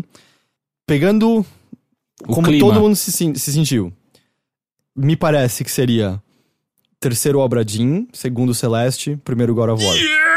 Eu nem vou precisar lutar por isso. Não, é, me, me- é que não, eu tô pensando em todo mundo. Me animal, parece... animal, animal. Eu acho bom. O Return of Obra Dinn, eh, na verdade, eu só me preocupo com uma coisa. Eu acho que ele é muito repetitivo, não? É uma estrutura... Não, É uma cara. estrutura lin- eh, cíclica, assim. não, que- não, você precisa jogar mais. Ah, a- ok. instiga de uma maneira que. Porque eu acho que dá pra dizer isso de, de, de, de algumas outras coisas aqui Uhum. também. E qualquer jogo, quando você quebra ao- ao- aos mínimos sua mecânica. Sim, mas aqui no caso do Return of Ob- Obra Dinn, como ele não tem muitas outras mecânicas, é basicamente, é, pelo que eu joguei, né, e eu joguei várias vezes os mesmos momentos, então ele parecia ser só isso, sabe? Tipo, ir lá, encontra o corpo, entra na historinha, observa, é, vem um mapinha lá com aquela música bonita, daí as coisas vão se abrindo e volta. Daí você entra no próximo corpo, vê a historinha, vem um mapinha, um Então, daí o que acontece? De repente você começa a entrar num corpo que você nem sabia que ele tava ali. Eu sei, mas E aí daí você fica, fica, pera. fica muito confuso, é tipo um corpo dentro de um corpo. Porra, bicho. Mas aí fica difícil se não for confuso. Mas é tipo, é, é meio que. É, isso em si não me parecia. Eu cheguei nesse ponto em que tem meio que uma memória dentro de uma memória. Mas eu não achei um grande twist. É que. Não, não é um grande twist, só que ele muda como você vai interpretar aquela história e quais as peças de quebra-cabeça que você tá preenchendo. E ele, ele instiga de umas maneiras que, como você salta diferentes pontos do tempo, começa a ser umas coisas de você ouvir sobre. Ah, esse cara parece que ele tá meio E gripado. aí você escuta um nome e você fala, Fuck! Nome de quem? Exato. Nome de quem? E, e- e quando você começa a reconhecer, você fica, puta, eu sei o que esse cara vai fazer em breve. Eu sei de quem causou isso daqui nesse momento. E é muito legal quando você E vê. você vê, uma- às vezes, uma tragédia ah, anunciada. Você, filha da puta! E aí você volta lá atrás e fica, ah, esse cara tava aqui e esse cara era amigo desse outro e ele tava numa jornada de boa aqui embaixo e mal e mal ele sabe o que aguarda ele. E o jogo é muito bom em causar esses esses choques constantes de como essas pessoas morreram, o que causou essa morte, por que que tanta merda tava acontecendo nesse navio nessa jornada. E por que que todo mundo morre? Tem, tem que ter um, tem que ser um jogo de amor. É, tal, talvez existem. Eu não, tenho, não sei nem o que responder, me Só- travou completamente. É, Só tem, só tem morte nisso. Todo mundo morreu? é uns. É que É, o de amor é o The Voyage of the Obra Dinn. É verdade. Um, eu não quero é responder. Love. Vou Love dizer, vou dizer o seguinte: no livro existe a opção de você marcar que uma pessoa não morreu, que tá viva ainda. Tá. Mas ah, coisas aconteceram com esse navio e. Eu, não- eu não sei como botar de outra maneira. É uma história que te pega de surpresa constantemente, com um clima maravilhoso, com a trilha sonora maravilhosa. A mecânica é simples, de fato. E é um jogo que eu joguei em pausas. Eu jogava um- uma hora e pouquinho, parava, uma hora e pouquinho, parava. Conheço pessoas que jogaram numa talagada só. Eu não consegui jogar tanto tempo assim Eu não direto. consegui, porque porque começa a ficar Ele parece meio confuso. longo. Ele tem umas nove horas, eu diria. E Não, e ele começa a ficar confuso e muitas horas. é, e tem horas que você tá. Você começa a se perder no seu próprio pensamento. Tipo, pera, de quem que eu tava vendo essa última? E é perigoso, inclusive, porque se você fica muito tempo longe dele, às vezes você perde o fio da meada que você tava. Eu não tive tanto problema em voltar É depois que de um a tempo. sua memória é menor que a minha. E, e eu tava fazendo anotações, e você começa a fazer anotações do tipo, tá, esses três caras falaram em russo, então eles têm que ser dessa nacionalidade que tá marcado aqui. Então você deixa anotado aquilo. Tá, esse cara eu vi na cena em que ele tava trabalhando nas velas ali em cima. Isso é um topman. Tem algum topman que, que também é dessa origem? Ah, tem, matei esse. E aí você Ele é vai... pro- ativo? Ele é ativo, ele é um topman. Top. É, e aí você vai fazendo essas lógicas dessa maneira. E, e é muito gostoso preenchendo esse labirinto de coisas que você só tem fragmentos de. Concordo, eu não acho que é um jogo que eu quero jogar por longos, longos tempos, mas eu não acho que isso seja um problema. Tá, então o Obra Dinn é o... Nossa, Terceiro. Terceira, Terceiro. terceira posição, Carmen Sandiego de 2018. Carmen Sandiego de 2018? Nossa, eu não entendi Eu não entendi nada. nada. É meio Carmen Sandiego esse jogo, não é? Não. Não. Acho Quê? que é, gente. Só porque investigação não é automaticamente Carmen Sandiego. É a Carmen Sandiego tipo, não é um Sherlock 2018. Holmes. É a Carmen Sandiego do- dos navios. Tá bom, é a Carmen Sandiego Tá. dos navios. Carmen Sandiego. Se tivesse título desse podcast que não fosse melhor de 2018, seria esse o título do podcast. E aí, em segundo Celeste. Celeste, que a gente acabou de falar bastante. E agora falem-me. Por que God of War é incrível? Eu vou, eu vou adiantar uma coisa. Eu joguei um pouco. Uhum. Joguei até o momento que eu viajei pra uma outra realidade, Ok. tá? Universo. O universo, é, outro lugar lá da, da Yggdrasil. O que eu senti... Que abre aquela, aquele portal, aquele- aquela coisa linda, tudo É. voando. O que eu senti, eu já tô amando a relação entre o Boy. Entre o Kratos e o Ar- Artre- Artreiro? Artreus. Artreus. É, gostei do combate, achei o combate legal até Você agora. não sabe o final, né? Então sei, não, não sei Ótimo. nada. esse- né? Eu quero, eu quero que você me fala quando. O- a única coisa que eu não curti tanto é as horas que ele se torna mais aberto. Porque eu saí explorando o mundo a esmo pra pegar coisas e aí só fica uma coisa toda hora do, do menininho. Vamos ajudar, papai! Não é exatamente essa voz, mas é próximo, né? Da... Sim. E aí o, o Kratos, não, a gente não tem por que ajudar. Aí eu, vou, time, aí eu vou, eu vou e ajudo, e aí o Kratos, foi, foi só pela recompensa, tá bom? E aí, eu não Eu, sei. tenho, eu tenho um vídeo no Overload, num site chamado Overloader, que aborda essas Então, eu não coisas. assisti porque eu É. não, joguei. Mas, Mas, ele é- não tem muitos spoiler, não tem muito spoiler. Ah, Na verdade, tá. ele praticamente não tem spoiler, mas eu, é, eu toco em algumas coisas que são quase spoiler. E eu, for isso- eu não tô dizendo assim, ah, eu não gostei, eu só senti que tava num ritmo muito legal.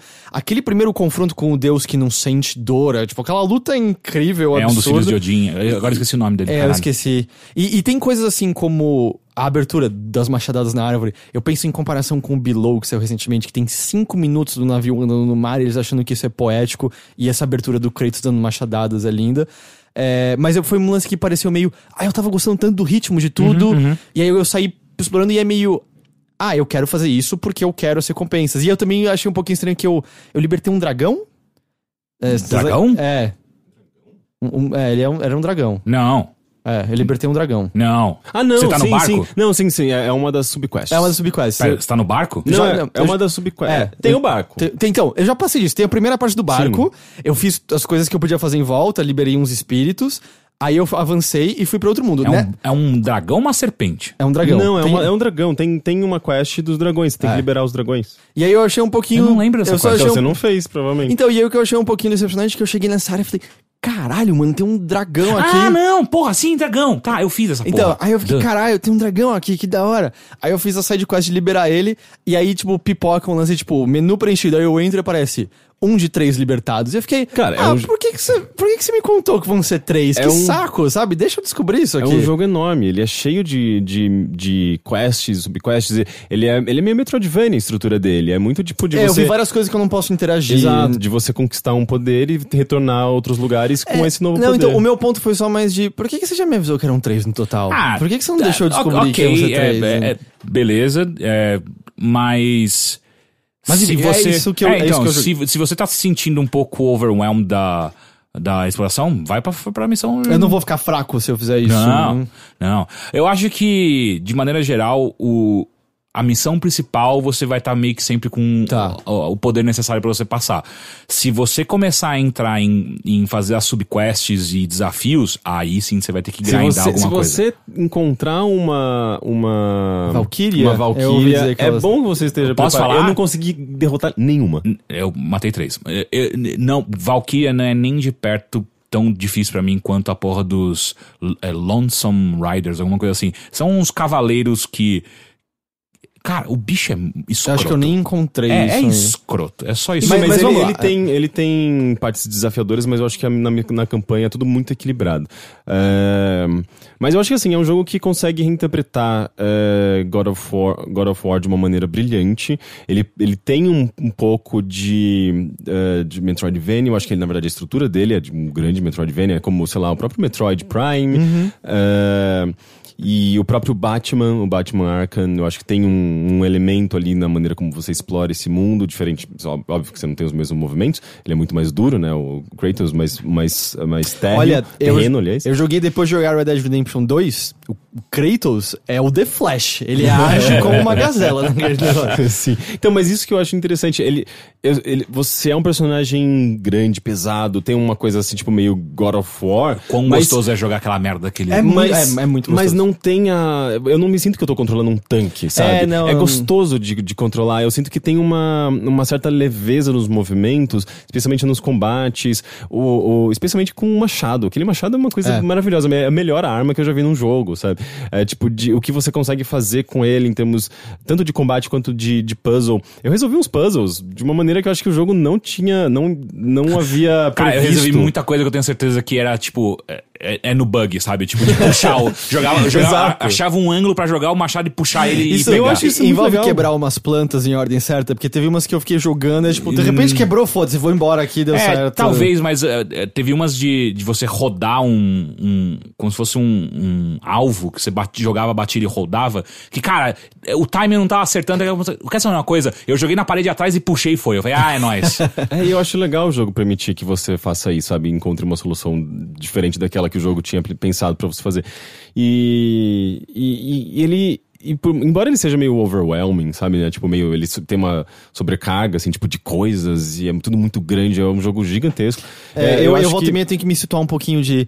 Tá, dá pra botar runa nas armas, Uhum, na do Atreus. Piora, tem- tá? E aí Não, tem, mas tipo, experiência em, e, tipo, experiência pras habilidades, mas não é isso que determina seu nível. O que determina seu nível é seu equipamento, Sim, seu É, é meio confuso, mas você pega o jeito.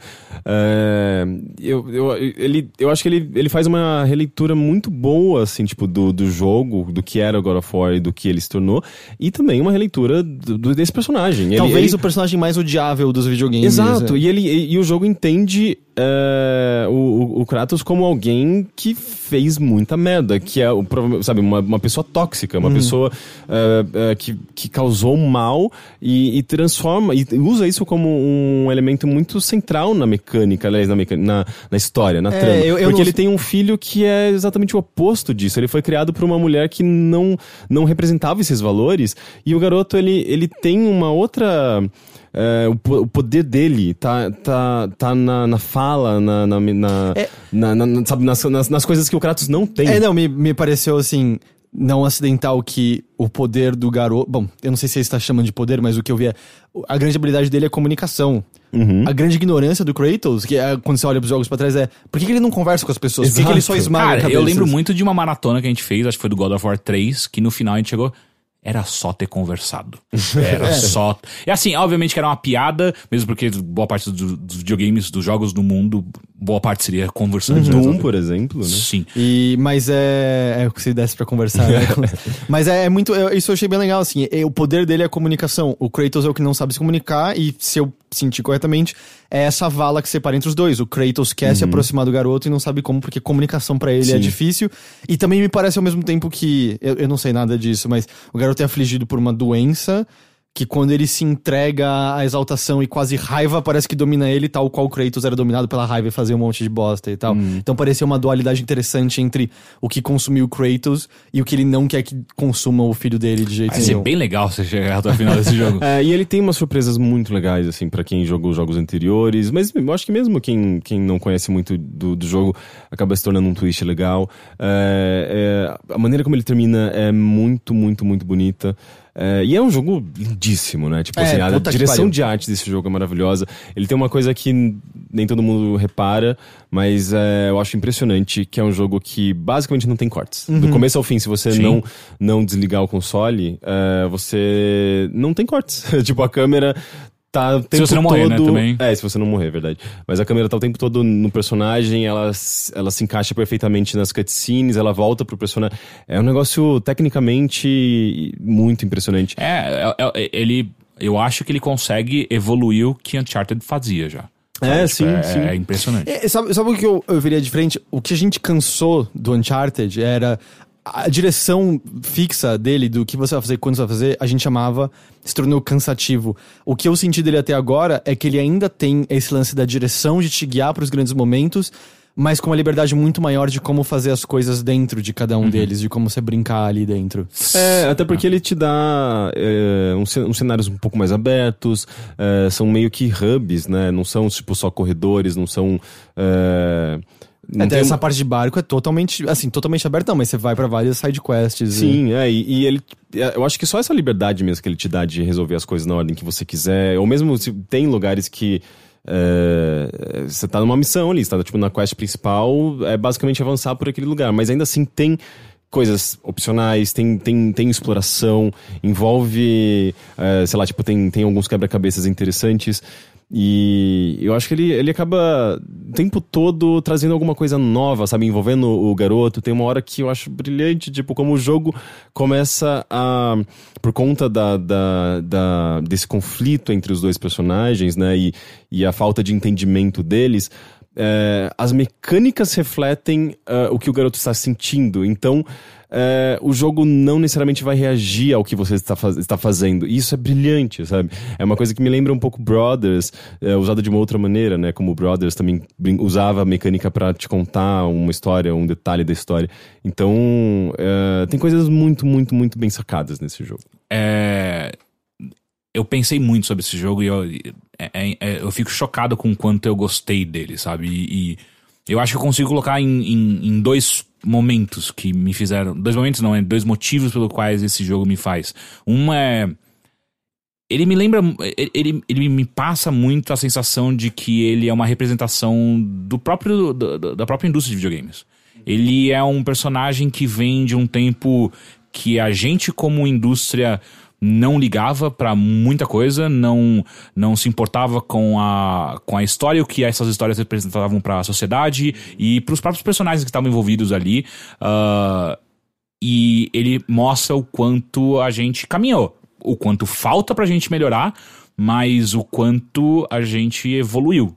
E é, é- é- eu acho muito poderoso, sabe? Muito forte quando o, o Kratos, que foi o poster boy de muito tempo dessa indústria, é o, o cara que. O cara, o personagem que.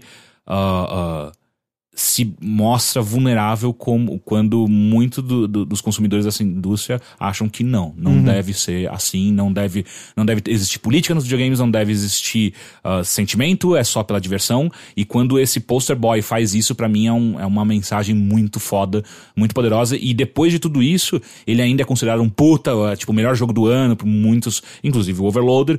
E, e você fica, caralho, mano, isso é, é, é uma coisa, uma, é uma mensagem muito legal e muito forte pra mim. E o outro, a- o outro ponto que me toca muito é a relação de pai e filho. Que, obviamente, por questões pessoais, toca diretamente na minha relação com meu pai. E. Foi, foi um jogo que eu terminei e falei, cara, eu preciso ligar pro meu pai, saca? Tipo, é. é é assustador, sabe? E não são muitos jogos que fazem isso comigo ou, ou com pessoas que eu conheço. Então é. é- cara, é, é muito forte, sabe? Pra mim, de verdade. O, o, o God of War, pra mim, é. Eu nunca fui um grande fã da série. Eu achava divertido de maneira geral. Ah, o terceiro, pra mim, é o, é o mais legal, a- até esse. E. Só que o, o, o que ele apresentou pra mim nesse God of War é, é, cara, é o que eu quero ver em videogames, de maneira geral. Onde eles conseguem unir uma história muito bem escrita, muito bem ah, ah, feita, pensada, repensada. Eu, eu, fico. Eu tento só imaginar quantas vezes esse bagulho teve que ir e voltar pra se tornar. Tipo, criando em cima de uma base é, estranha, é, é, é, falha, e eles conseguiram criar esse personagem, saca? Então, isso é muito foda e junta com uma mecânica que, cara, você tá vendo, é uma delícia de você ah, ah, destruir aqueles inimigos, é uma delícia. ah, eles entendem o quão poderoso é um ataque. Eu tava vendo um, um, um- um mini doc sobre God of War e o tempo que eles gastaram pra ter o efeito da porrada, de acertar o machado, que é uma micro pausa quando ele acerta, conecta o, o machado, que é a completa mudança, assim, sabe? Tipo, sem aquilo, esse jogo não seria o que É ele é. muito gostoso arremessar aquela porra nas coisas. uma- Não é, não é só ameaçar, quando você acerta. Ah, tá. Quando ele acerta um golpe e dá uma micro pausa, aquilo você. é, Isso não, não foi o Mark Brown falando sobre isso ou não? Não sei, eu assisti num, num mini doc agora, não lembro exatamente quem foi que falou. Mas aquilo é chocante. porque, Caralho, é, se você tira isso, você acabou com o jogo. É muito bizarro, tipo, o jogo não ia ser a mesma coisa, provavelmente, saca? É, mas isso aí também é, tipo, sei lá, impacto, né? Tipo, é, vide- videogames, se o designer não souber trabalhar com impacto em jogos que são E quantos não de sabem? combate, você tá, tá fudido. Sim, né? quantos tá, não tipo, tá sabem, no tutorial saca? do, do, do santo, né? Tipo, do, do, É. do, do Pedro. Que, que foi retweetado pelo John Carmack. Olha lá. Ah, é? Olha que Ó. legal. Mas é, não, mas todos esses aspectos são muito bons mesmo. Tipo, o próprio a mecânica de, do machado, uh, enquanto o jogo es- esteve em desenvolvimento, ela estava sendo polida. Ela levou quatro anos juntamente É, é, com é, todo o jogo pra ser completamente desenvolvida. É normal eu ter muito mais golpe do que eu lembro de usar nas Sim, situações, sim, porque tem um sim, monte de coisa e eu não lembro de quase Não, nada. você vai liberar mais. É, é, cara, é, ele. E, e além disso, ele, ele, ele coloca na série uma coisa. Tipo, a, a série sempre teve muitas armas, muitos golpes tal. Só que agora ele, ele te dá possibilidades e oportunidades de você masterizar algo como, por exemplo, Devil May Cry faz, saca? Tipo, onde você. É quase um jogo de luta o que você tem que fazer ali. Vai- você pode, se você se, se aprofundar mais em desafios, você vai perceber que, cara, você não tá. Não é só um jogo de ação, é um jogo de luta. Você precisa tomar cuidado com timings de animação e por aí vai pra você conseguir vencer os seus desafios. É, é impressionante, assim. Eu só entendi, tem outras armas além do machado pra serem pegas? Eu não posso. Sim, Ah, sim, tá. mas enfim. é- é- Entendi. Não, mas da hora, me, me instiga na real isso. Mas isso é uma coisa que eu posso dizer do que eu senti até agora, até porque eu tinha falado do lance do Below, que tenta ser climático e tal. E é um mundo que não me intriga em nada nunca. E esse daí, toda hora eu tô intrigado. Eu tô intrigado do qual era o desejo exato da mãe. Eu não sei nem ainda direito por que, que eu tô indo ao topo da montanha. Mas, por exemplo, eu já saquei logo no começo que a mãe propositadamente marcou uma árvore pra ser derrubada que quebra aquele portal. Então a mãe desejava essa jornada deles de alguma forma. É, onde estão os deuses exatamente? Cadê o, cadê o Odin né, né, nessa, nessa história toda? Tô muito curioso se vai ter Thor, porque eu tava até achando então que, caralho, o Kratos matou e arrancou o martelo do Thor, né? Isso tá na minha mão. Mas, se eu entendi, foram os anões que fizeram pra, pra, pra ex-mulher lá dele, né? Pra, pra, pra falecida esposa. Freya. Então, Freya, então eu tô muito. Caralho, cadê esses deuses? Onde eles estão? Porque é muito interessante como é um mundo que ao mesmo tempo reconhece a existência desses deuses, mas não, em que o garoto não acha que deuses existem concretamente, mas vê um anão e uma serpente é de boa, e é intrigante, é, é legal dessa É maneira. porque é, é- é muito foda isso, né? De como, como ele foi protegido, como ele foi isolado, criado numa bolha, ao mesmo tempo que a, bolha é criada pela mãe, mas ao mesmo tempo que ele tem como pai o deus da guerra. E o deus da guerra precisa que o, o- precisa que o filho entenda que ele precisa sobreviver, a vida não é o que a mãe. Que, que no final a mãe também sabia que a vida não é um paraíso. E é muito forte, sabe? Tipo, isso de o pai entender ah, ah, e muitas vezes de maneira até errada o, o mundo que o cerca, os perigos que o cerca, e o filho tentar trazer doçura pro pai e o pai simplesmente pela falta de comunicação e a capacidade de entender ah, ah, não consegue, não consegue. É, são- é- é- é assustador. Tem horas que é só irritante. Tipo, filhas da puta, vou trancar vocês numa sala e vocês vão conversar. Pelo amor de Deus. É, a, a perspectiva nossa acaba sendo muito a do, do garoto, né? Em grande medida. Porque é ele que fala, né? É ele que fala, é ele que, que expõe muito o mundo. Ele, ele é a orelha, né? Porque é ele que faz as perguntas que o jogador tá fazendo. E ele é meio quase o desejo, aquilo que eu tava falando de.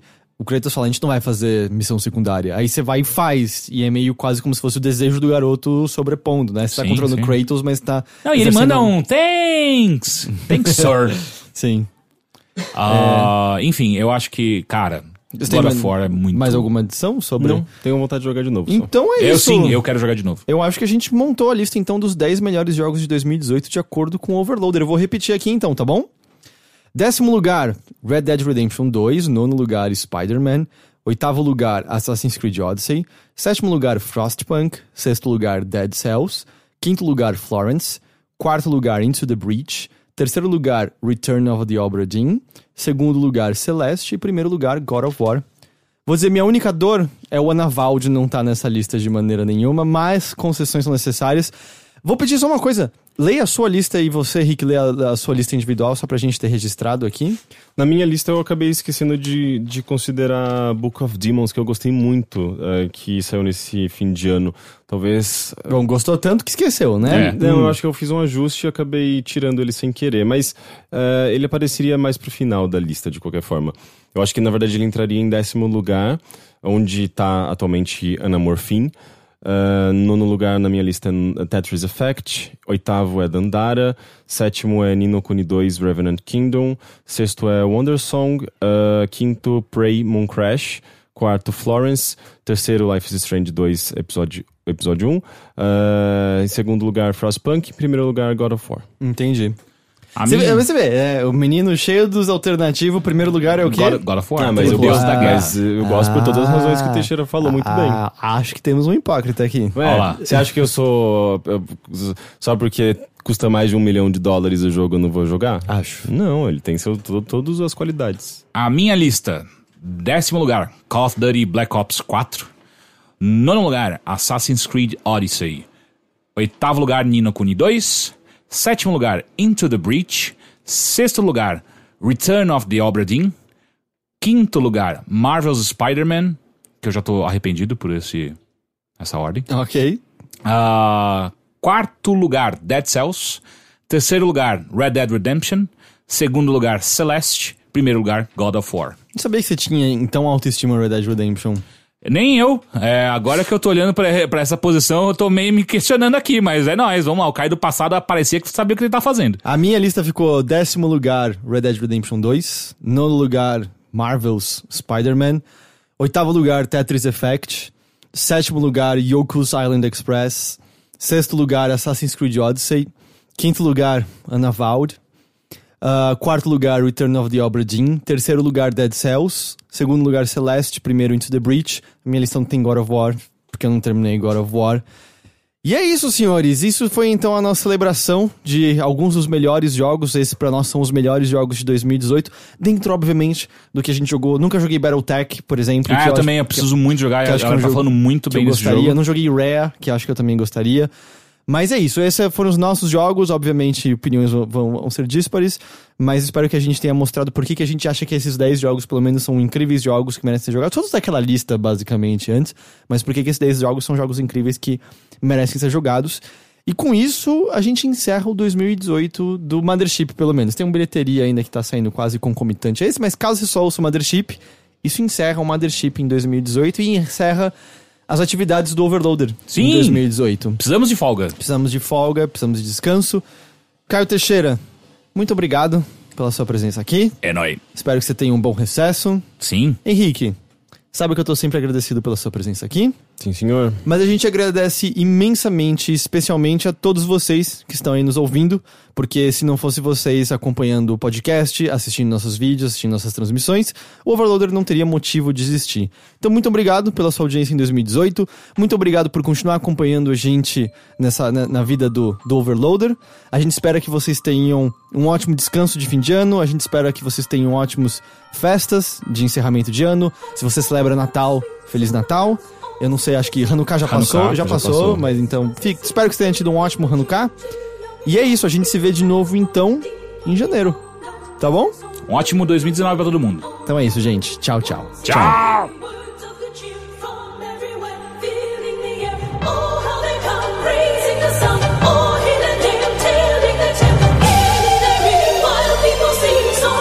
Cheer